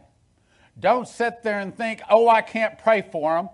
There's not going to be miracles coming for me. I'm a nobody. I'm a nothing because I'll assure you in the kingdom of God, you're a whole lot more than what you thought. I don't know if you need to hear that or not. Stan, you don't understand. He said most of these pastors they're preaching some kind of a feel good message. He said, I know. I've heard them all. I've been behind the scenes. I knew who they really are. Not when the congregation members are watching them. He said, I've seen them. I work with them. I go to lunch with them. He said, You're light years ahead. He said, The reason they won't have you in, because you scare them. He says, I'll help you get your message out. I'll help you. He began telling me all kinds. You know about this? No. You know about this? No. In terms of reaching them through social media. I don't know that. Like TikTok? You ever heard of it? How many of you heard of TikTok? Okay, about a third of the hands went up. You people that are behind. Old people. In fact, that's now you're getting too close to the truth here. and I made a comment. I said, "Look at the people here." I said, "They're all 50 plus. Where are the people under 50?" Our nation's in trouble. I saw another angel come down from heaven, and the earth was lightened with his glory. And he cried mightily with a strong voice, saying, Babylon the Great is fallen, is fallen, and has become the habitation of devils, the hold of every foul spirit, and the cage of every unclean and hateful bird. I keep saying, Lord, I know, I know that's true. I know we're almost there, but I want to believe we're not totally there. But I want you to give us more time. Forgive our sins. That's what Daniel prayed. Forgive us our sins. Forgive our sins and give America more time. Yes, I know we are the Mystery Babylon. I know we have fallen and fallen and fallen so far from the truth, so far from righteousness. Now, what I'm to tell you today is this I want you to understand spiritual gifts. I think we probably covered this at some point in our life, so this is not going to be earth shaking new stuff. But what I want you to do is to not hear it, but hear it. Here, okay? I want you I want you to get it in here that yes, you can pray for people. Yes, the Spirit of God will use you for miracles. Yes, the Spirit of God will use you for prophecy. He will bring dreams and visions and angel visits. He will use you for greater things if you don't sit there and say, Not me. I'm trying to remove the not me.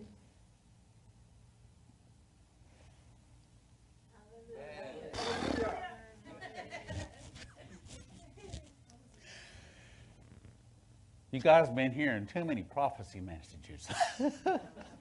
All right, so let's talk about a more excellent way. 1 Corinthians 12. So, our topic today is concerning spiritual gifts. Oh, by the way, Doug, over on the right side, hopefully you can put my image there. That way they can still see me and also read. I don't know if you can do that, but if you can do that, it'd be great. Now, concerning spiritual gifts, I would, ha- I would not have you be ignorant. You know how the Gentiles were carried away in these dumb idols.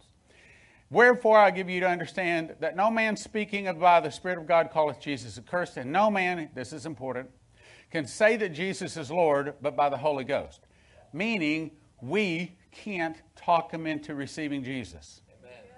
But if we pray and ask God to give us souls, yeah. give us opportunities to talk to people about Jesus, it's like, man, these people have been coming up to me all the time just asking me about Jesus. But we've been praying.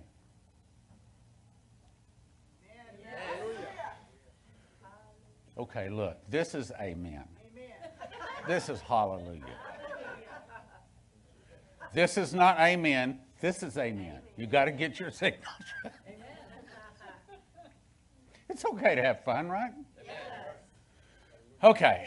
Now there are diversities. In other words, different. There are diversities of gift, but the same Spirit. In other words, it's the same Holy Spirit behind them. There are differences of administration. What's administration? There's different jobs, there's different uses for them, but the same Lord. There are diversities of operations, in other words, how they work. So there's different gifts, there's different uses, and there's different methods of using them, okay? But it's still the same God behind it. So the manifestation of the Spirit is given to every man so that they can't use it. Oh, to profit what? What I'm saying is,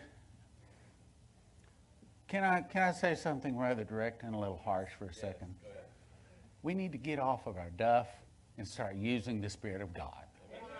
Can I just talk just straight out to you? We need to start doing what we can do instead of start stop beating up on ourselves saying we can't do it.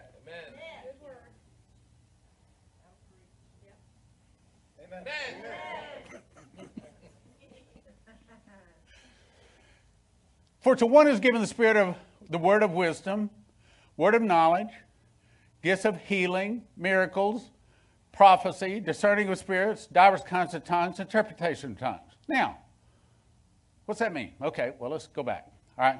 Word of wisdom, word of knowledge. You see people like Leslie will get up here and say, okay, somebody's got a pain right here. Now, that's word of wisdom to know it's here. But word of knowledge is to know to pray for him and what to do. Word of knowledge is also like, uh, what was it, Daimler, the one that, uh, D- Daimler, Daimler, the one that invented the gasoline engine, which became the Mercedes Benz, Daimler Benz, I think it was. Knowledge. How did they make the Ark of the Covenant? Knowledge. Another faith, the same spirit, gifts of healing we know. Miracles we know. Wait a minute. Are miracles healing and healing miracles? Sometimes a healing is a miracle, sometimes it doesn't happen instantly. That would be my definition the difference between a miracle and healing. A miracle happens right then. But a miracle is not always a healing. Have you ever had your car start when you knew it wasn't supposed to? Things like that. Okay? Discerning of spirits. Have you ever been around someone and say, "Hmm, I don't know what it is about that person, but you better watch that person?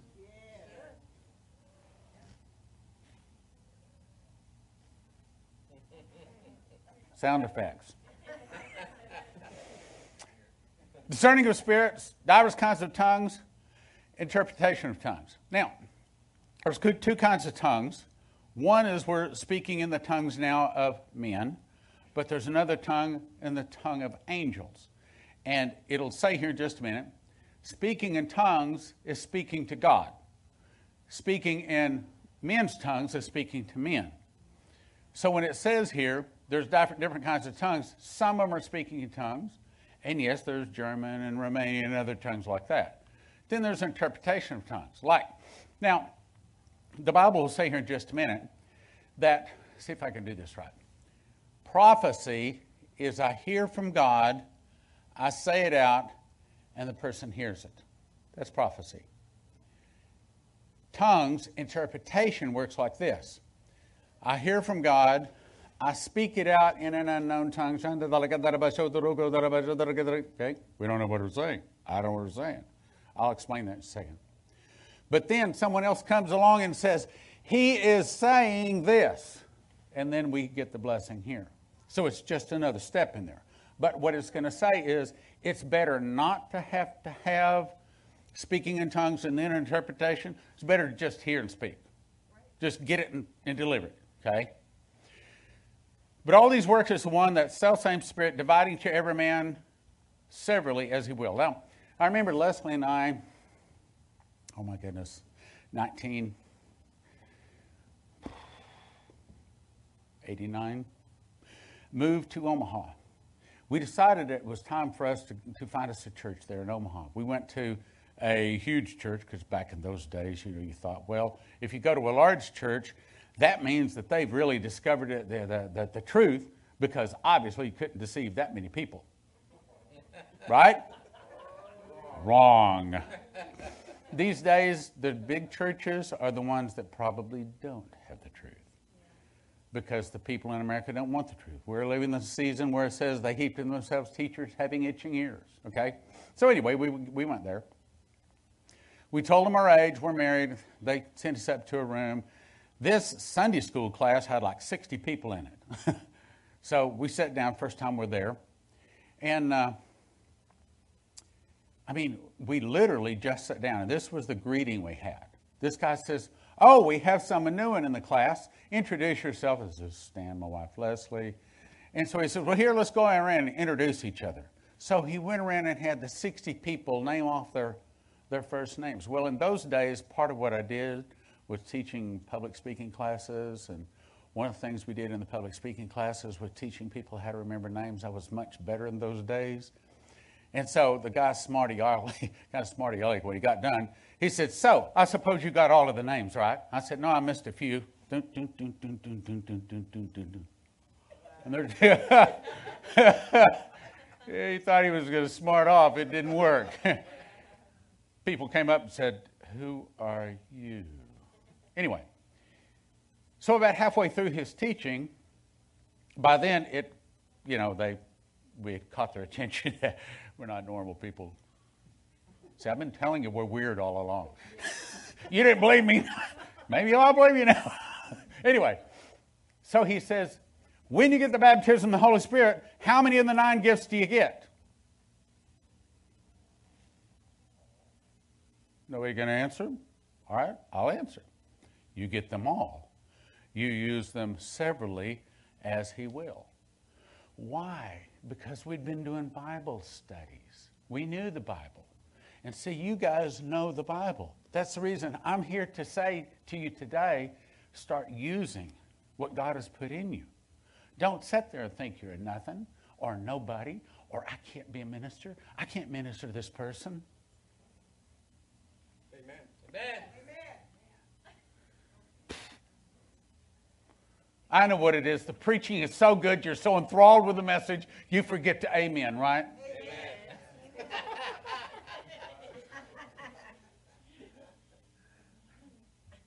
Not. hey, I'm having fun if you aren't either. So, but for as the body is one and has many members, all members of the body, that one body being many, are one body also as Christ. Meaning, we're all the body of Christ, but we each have different things that we do. Okay? In other words, like, have you noticed Leslie's ministry is different than mine? You notice? Just a little. Like they aren't even close. For by one Spirit we're all baptized in one body, whether we be Jews or Gentiles, bond or free, been made uh, to drink of the same Spirit. The body is not one member but many. That's the point. We're all together, all part of the body. Now, ye are the body of Christ and members in particular. And God has set some of the church, apostles. Notice it says first apostles, prophets, teachers, miracles, gifts of healing, help, governments, diversities of tongues. Now, in our church, for the folks online, you can't see this, but over on the wall we have first apostles, and there's a brief description of what an apostle is. Second prophets, brief description. Over here, third teachers, brief description. Uh, pastors, evangelists, and intercessors, they're, they're uh, what, what do you call those? What do you call those? Not signs, but they're scrolls. Yeah, like scroll. Like anyway, it should be that all of those are present in a body when that body is all working together correctly. Now, I believe we have uh, an apostle, and I believe we have several prophets. We have a pastor. We have some of us could be called teachers, and we have uh, an evangelist or so, and we have a bunch of intercessors. Though I speak with tongues of men, here's what we're talking about. In other words, I'm talking right now in the tongues of men. Though we speak in the tongues of men and of angels, but if we have not charity, in this case, charity means love. If you'll notice, I skipped several verses to just get to the point here. Charity, by definition, suffers long. It means we don't have a short fuse. It means that one that is walking with Jesus should not be easy to upset. You shouldn't walk around like you're on eggshells, afraid you're going to make this person mad, afraid you're going to say the wrong thing. They ought to be someone you can be at home with. For those of you online, our congregation is just learning.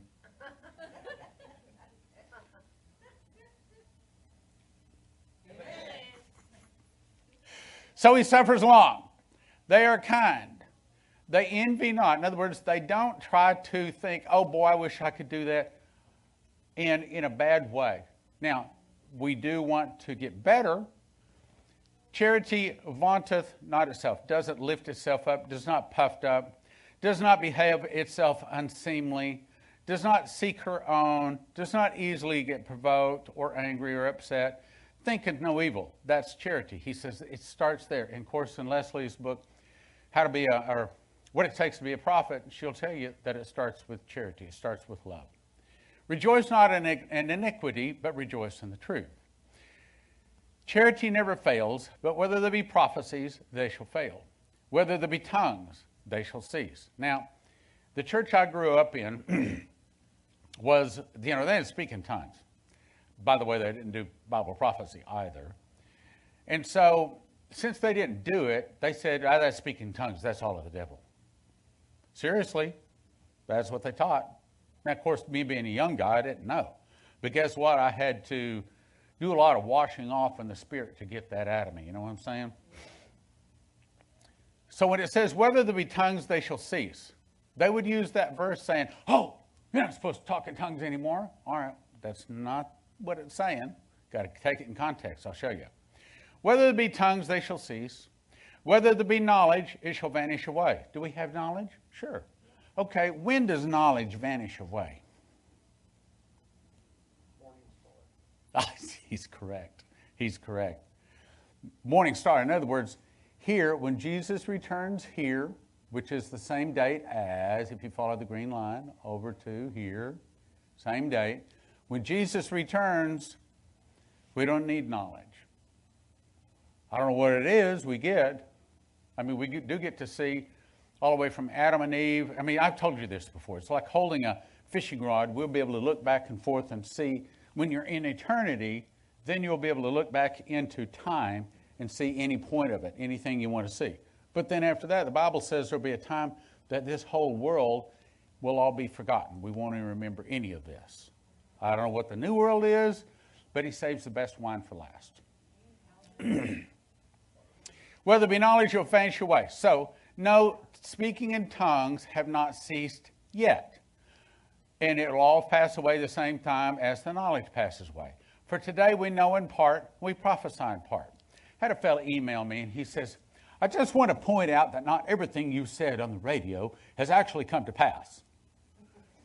So I emailed him back and I said, Well, brother, I said, sounds to me like your complaint is with God. And I sometimes have the same complaint. I said, because I ask him lots of questions, he just, in his infinite wisdom, just decides he's just not going to tell me. And I said, so all I can do is bring to you the most truth as I possibly can delivered the best way as I possibly can, understanding that God is not cooperative. He does what he wants to do, and he releases the information he wants to release, and he just doesn't tell me everything. He didn't respond back. but that, that yeah, Matter of fact, one night in my prayer closet, I was asking the Lord, tell me this. And it was almost like I'd feel him say, You know what, Stan? You're a blabbermouth. I know that if I tell you that, you're going to blab it all over. You're going to tell everybody, okay, Lord, I'll just keep it a secret. You won't either. You'll tell everybody, I know who you are.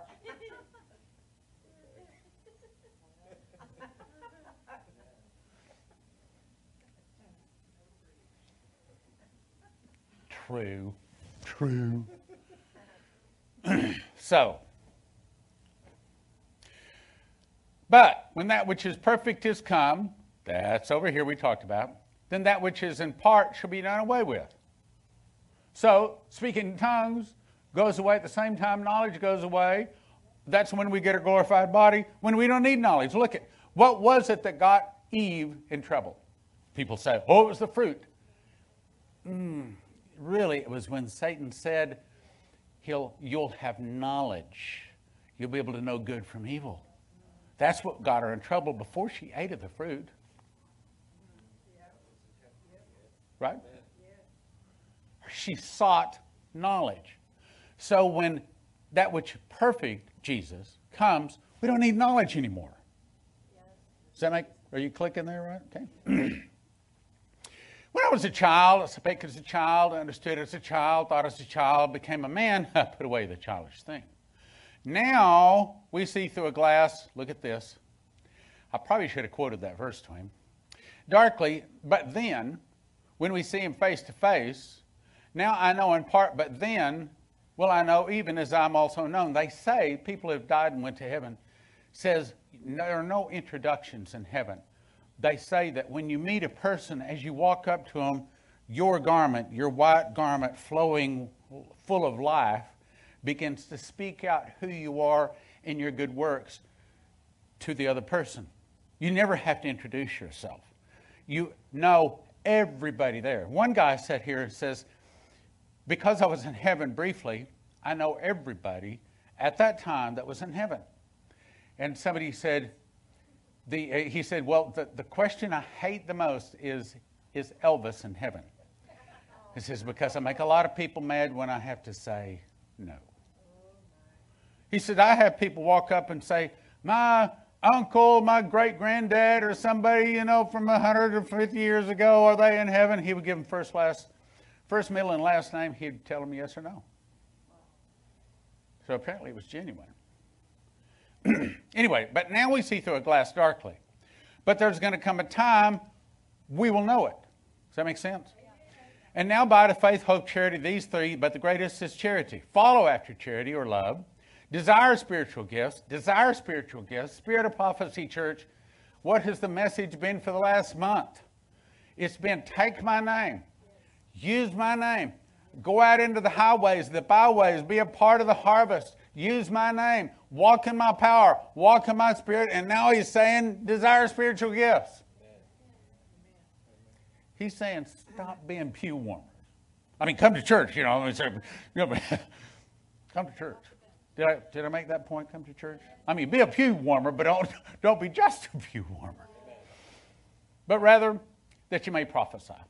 For he that speaketh in an unknown tongue speaketh not unto men. Look at this, look at this. Speaketh not unto men means when we're speaking in other tongues, I don't understand it.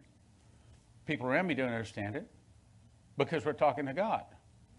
Speaketh not unto men, but unto God. For no man understands him unless they're able to interpret tongues.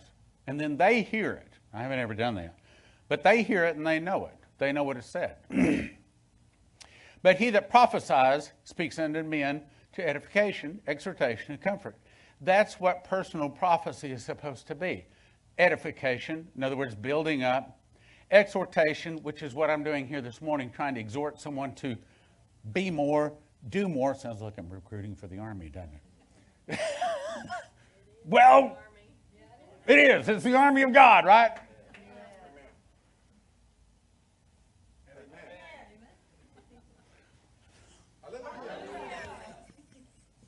I love you guys.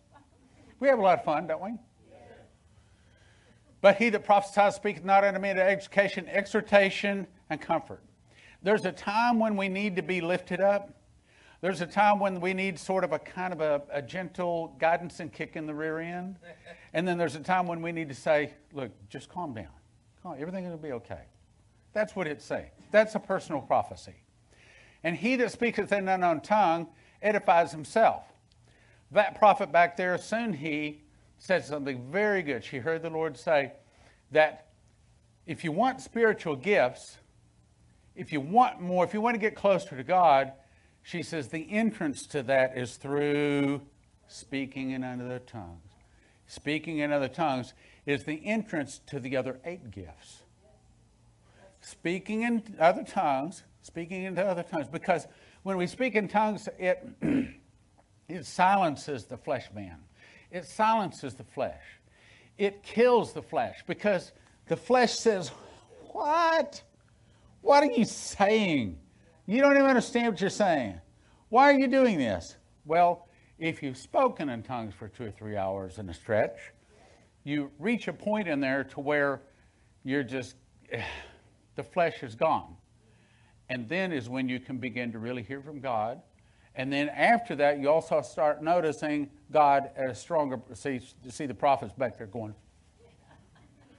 stronger in your life, more in your life. You see the, the hand of God more in your life.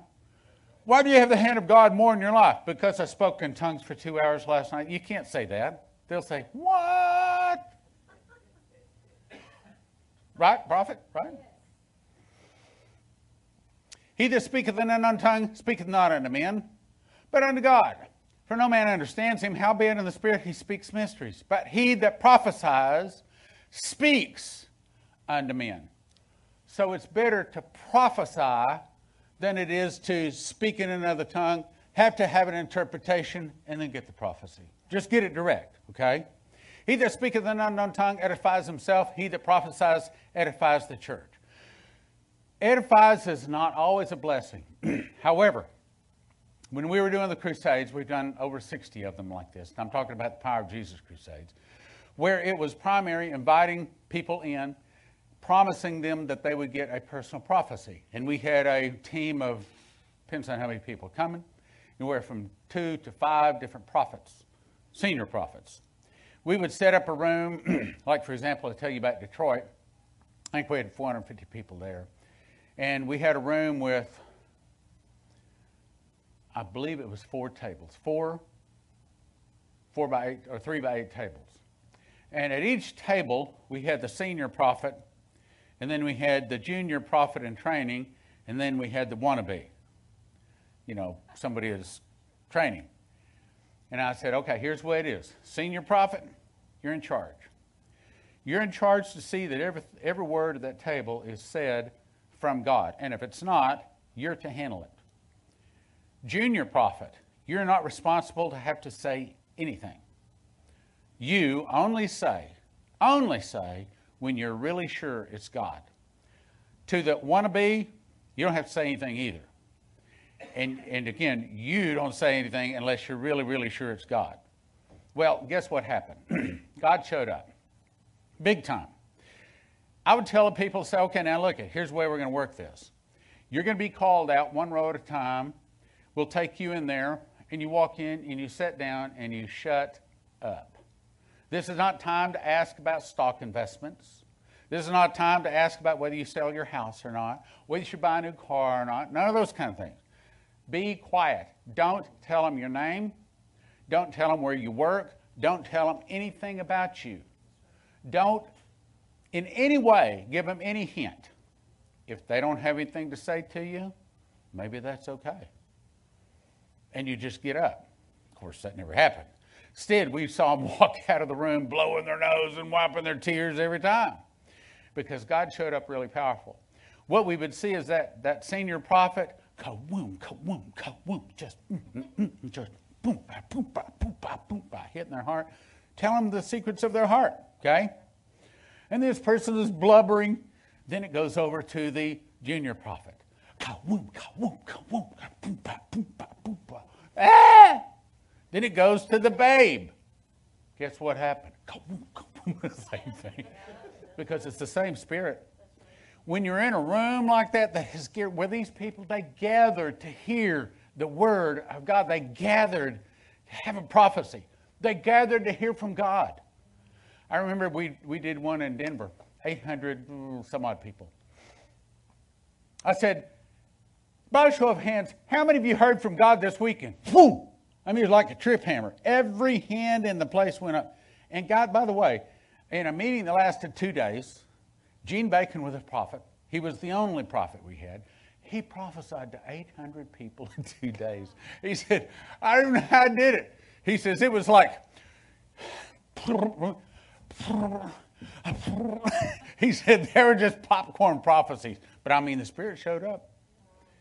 Because, you know, if you got this much to say, maybe there's this much important, but when you got this much to say and this much time to say it, and it's just, boom, just, and they were right on, just every one of them. Sometimes we don't need a five minute prophecy. It may be we just need a five word prophecy. But exactly the right words at exactly the right time to, to light our feet on fire for the Lord. We're getting better. We're going to get it down. Are we having fun? Okay. I would that you all speak in tongues. I would that you all speak in tongues. Does that say that in your Bible too? Word for word, right? Okay. I would you all speak in tongues, but rather you prophesied. In other words, speaking in tongues is good, But speaking in tongues, or but, but prophecy is even better because the point is to edify the church. Now, if we want to edify or build up or excite ourselves, see, speaking in tongues, how do I do this? How can I explain? It's like it opens a window to heaven. Amen. Soon he, prophet soon he, right? It opens a window to heaven so you can more clearly hear the Lord. Right? Yes? But prophesied, for greater is he that prophesies, for greater is he that prophesies than he that speaks in tongues, except they have an interpretation.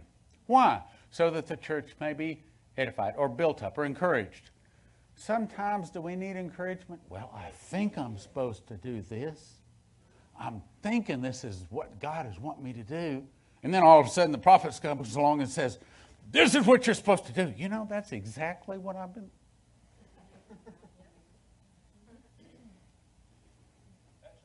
These guests walk, that we have three guests today, they probably were thinking, I never in my life. it's Bible. It is Bible, right? You're, you're checking me on it, right? Every word's right, right? now, brethren, if I come speaking with tongues, how am I going to profit? That's the way we would say. How am I going to help you? How am I going to profit you? Except I shall speak to you either by revelation, by knowledge, by prophecy, or by some kind of a doctrine. And even things without life giving sound, whether it's a pipe or a harp, except they give distinction in the sound, how shall it be known? What he's saying is, you don't just go around speaking in tongues. No one, no, one, it's just calling attention to yourself. We don't go around speaking in tongues because it's not helping anybody. For if the trumpet gives an uncertain sound, who's going to prepare for the battle? So likewise, except ye utter by the tongue words easily to be understood, how shall it be known what is spoken? For you just speak into the air. So we know we're not just speaking in tongues all the time.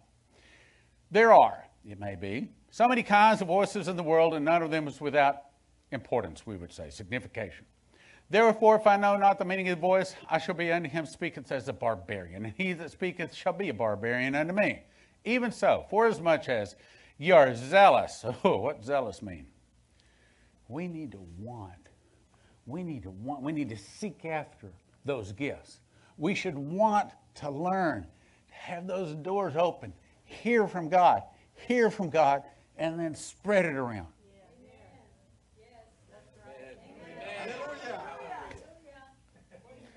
What is this one, Alfredo? It's not for me, it's for the word of the Lord, right? He deserves it. So we're supposed to be zealous of spiritual gifts. Seek. Seek that you may excel to the edifying of the church. We should want more of these gifts, want more of God, so we can grab God, pull God down, and spread it around. I said to Leslie one time, I said, you know, the real gift you have, as a prophet of the Lord, your real gift is you're a cup.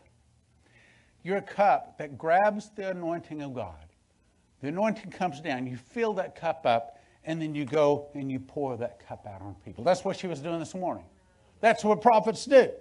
They fill up the anointing, pour it out. What did she say? She says, I'm back from Pakistan and I have this additional anointing, this new anointing. I'm full of it. Come up here, and let me pray for you.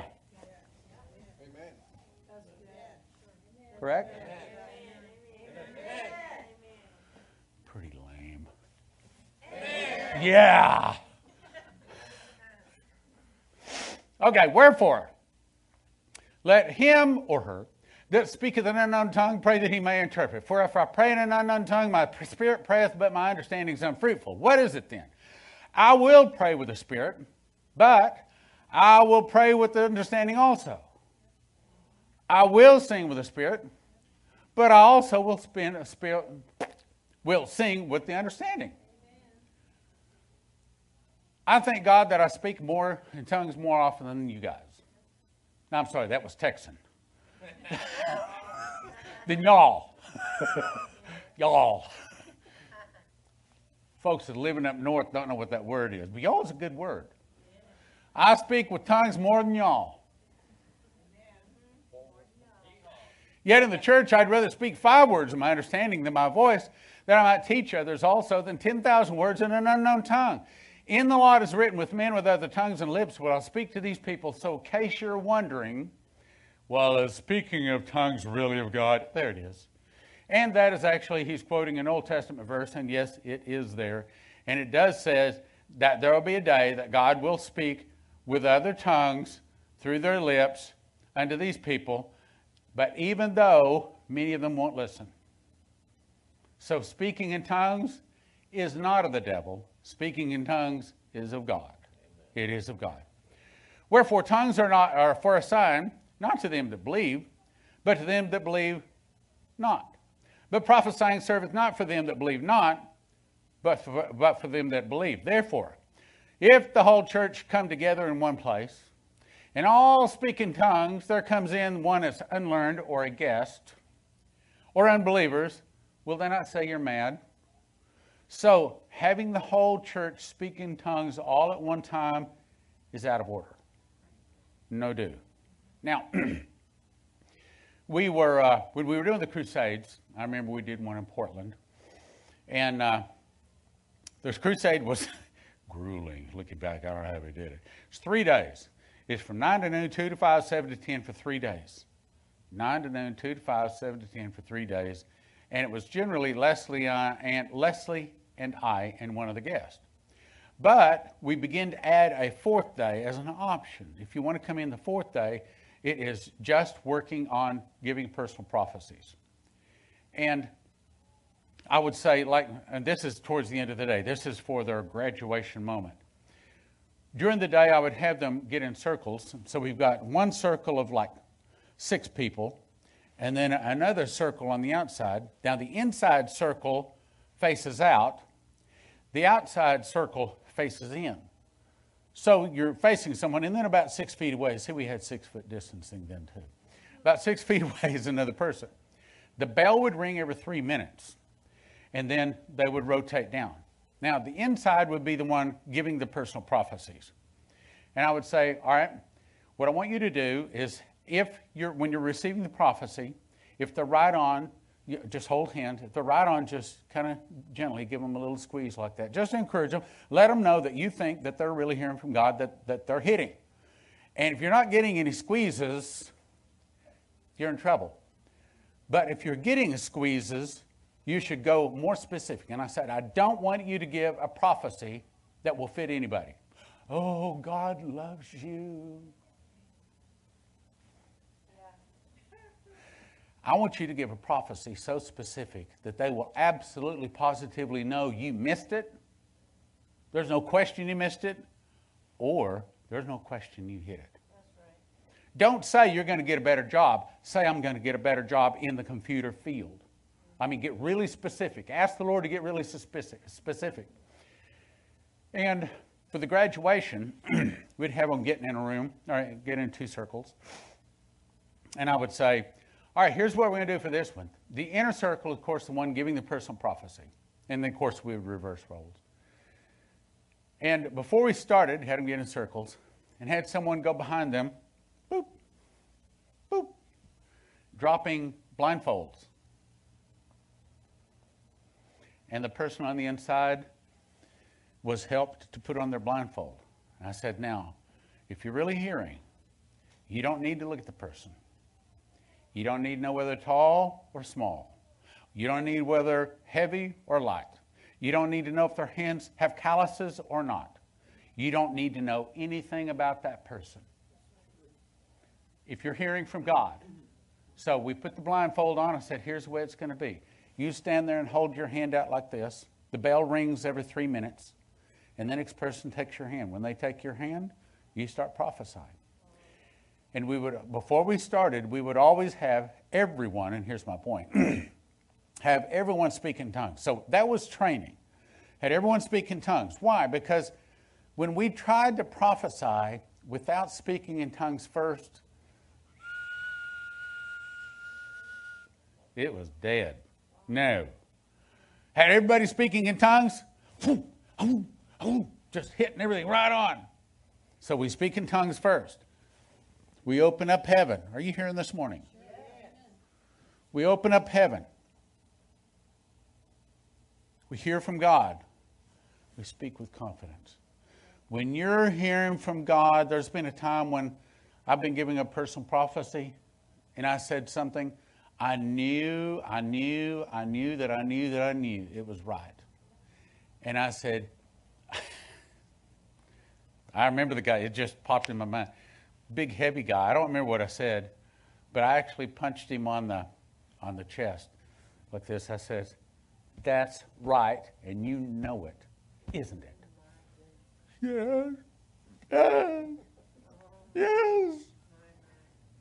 Because I knew that I knew that I knew, because I'd heard from God. I remember we were in Omaha. I can't believe I'm telling all these stories. We were in Omaha. We, uh, we didn't always have big crowds. This time I think we only had like, I don't know, 120, 120 people showed up. And uh, so I got up to open up the meeting, and I said, There's someone here that, that does not believe in all of this mumbo jumbo of giving personal prophecies. You don't believe people can hear from God.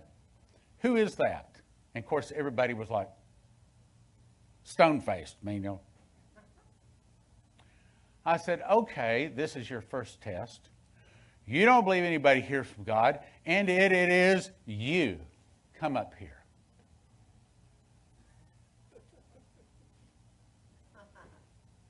And I prophesied to him, and he broke. And it started the whole meeting. It was a powerful meeting. We're learning about spiritual gifts this morning. We're not leaving them on the shelf.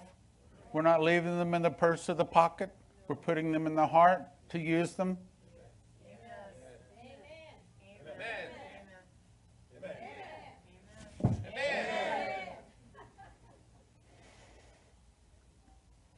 But if all prophesy, and there come in one that believes not or is unlearned, he's convinced of all. He's judged of all. And thus, look at this, look at this. The secrets of his heart are made manifest. Falling down on his face, he'll worship God and report that God is in you of a truth. Have you ever had a prophecy like that? Where you felt like, I mean, you knew God was talking. Let me give you an example. It was 1987. December, well, December 7th, excuse me, December 7th, 1987, I got the baptism of the Holy Spirit. The next month, so this was January 1988, we went to a full gospel businessman meeting. Charles Doss, the great Charles Doss, was there speaking, playing his accordion. He'd play and he'd tell a story and play another play and sing and tell part of his testimony. When he got done, well, as he's going along, he'd say, The Lord told me if you'll let me pray for your kidneys, he's going to heal them when we're done. Now, this is a Baptist boy. The guy that was taught, you know, nobody speaks in tongues anymore. There ain't no more healings anymore, boy, you know. And I'm looking at this and I'm saying, is this real? Is he really able to do that? Playing his accordion, singing again, stops. If you'll let me pray for you, God's going to heal your back. So he got, at the end, he said, Now, if you want me to pray for you, form a line here. Boom, the line formed. Baptist boy in the back of the room sitting here saying, I don't know if God would ever use the likes of me, but uh, would you pray? I'll go up there and get him to pray for me. At least pray for me to for him to heal my back or something like that. Okay, so she prayed. So I walked up there. Now this is the Baptist boy that didn't believe any of this stuff. But I was just about to get hit in the face with it big time. So as I walked up, he said, Son, put your hands up. He said, The Lord has a double blessing for you, double anointing. You're going to be a soul winner. You're going to save thousands upon thousands. The Lord wants to know, wants you to know that all of your sins have been forgiven. Now, that Baptist boy did not need anyone tapping him on the shoulder saying that was God. Because when God really speaks to you, trust me, you may be an atheist, but when God wants you to hear him, you will hear him. And it doesn't take an audible voice either. He will, when he, he doesn't speak very often, not nearly enough, in my opinion. but when he wants to talk, you know. And he will tell the secrets of our heart. Uh, well, we're 15 minutes late. Okay. Okay, well, 15 minutes late. But I got started 15 minutes late because the prophet was up here praying. I claimed back my 15 minutes. Here you go. Can you speed read? Okay, there. I only have only have a few more slides. Come back next week. You can you can speed read the slides. Dear Heavenly Father, we want to just say that we know that we are nothing. And we know that we are as grass, deserving to be tossed into the fire. And we know that we can do nothing of our own selves. You said it, that unless we abide in the vine, we can do nothing. And Lord, we recognize that. We know that. But we also know that we can do all things through Christ that strengthen us. We ask you to strengthen us. And Lord, we know that there's a great revival coming and we want to be part of it. We know there's a time when there's going to be sports stadiums filled with people seeking your name. We know that the greatest miracle revivals, the miracles like no one has ever seen, is about to arrive. We want to be part of it. We ask that you would anoint our feet to walk in the right direction, anoint our ears to be able to hear your voice, our eyes to see the direction to go. You would fill our heart with your words. Help us to say the right words. Don't let us say the wrong words. And use us, Lord. We already know you're going to take care of us physically. Our concern is can we serve you enough? Can we win enough souls? Can we hear you? Will you use us? And Lord, I believe you've spoken to my heart to speak to them, let them know that the ministry is about to begin. In Jesus' name, amen. I'm, I'm impressed to do something else. If you want me to pray for you, matter of fact, I'm not even going to tell you what I'm going to pray for, but if you want me to pray for you, if you'd receive my prayer for you, raise your right hand. If you want me to pray a blessing for you, it'll be good. Raise your right hand. Lord, without even looking down, whoever's hand is in the air, I pray that they would begin to hear your voice in a new, in a more clear, in a stronger way. And it would cause their feet to mount up with wings as eagles, and that they would be able to run and not grow weary and walk and not faint. That they would begin to hear your voice speaking behind them, saying, This is the way. Walk ye in it. Maybe it's a, a still small voice, maybe it's in the ear, maybe it's in the heart, but they would begin to hear and to recognize your voice. And he would teach them about miracles. Teach them about walking with you. Teach them about your word, your spirit, the way you work, how to work, how to serve. And He would give them souls, Lord. Give them souls. Give them souls. And Lord, I pray that everyone with their hand in the air will hear the wonderful words Well done, thou good and faithful servant. Enter into the joy of the Lord.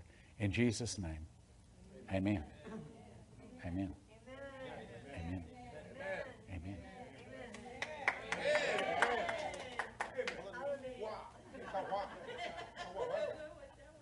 Who, who does that?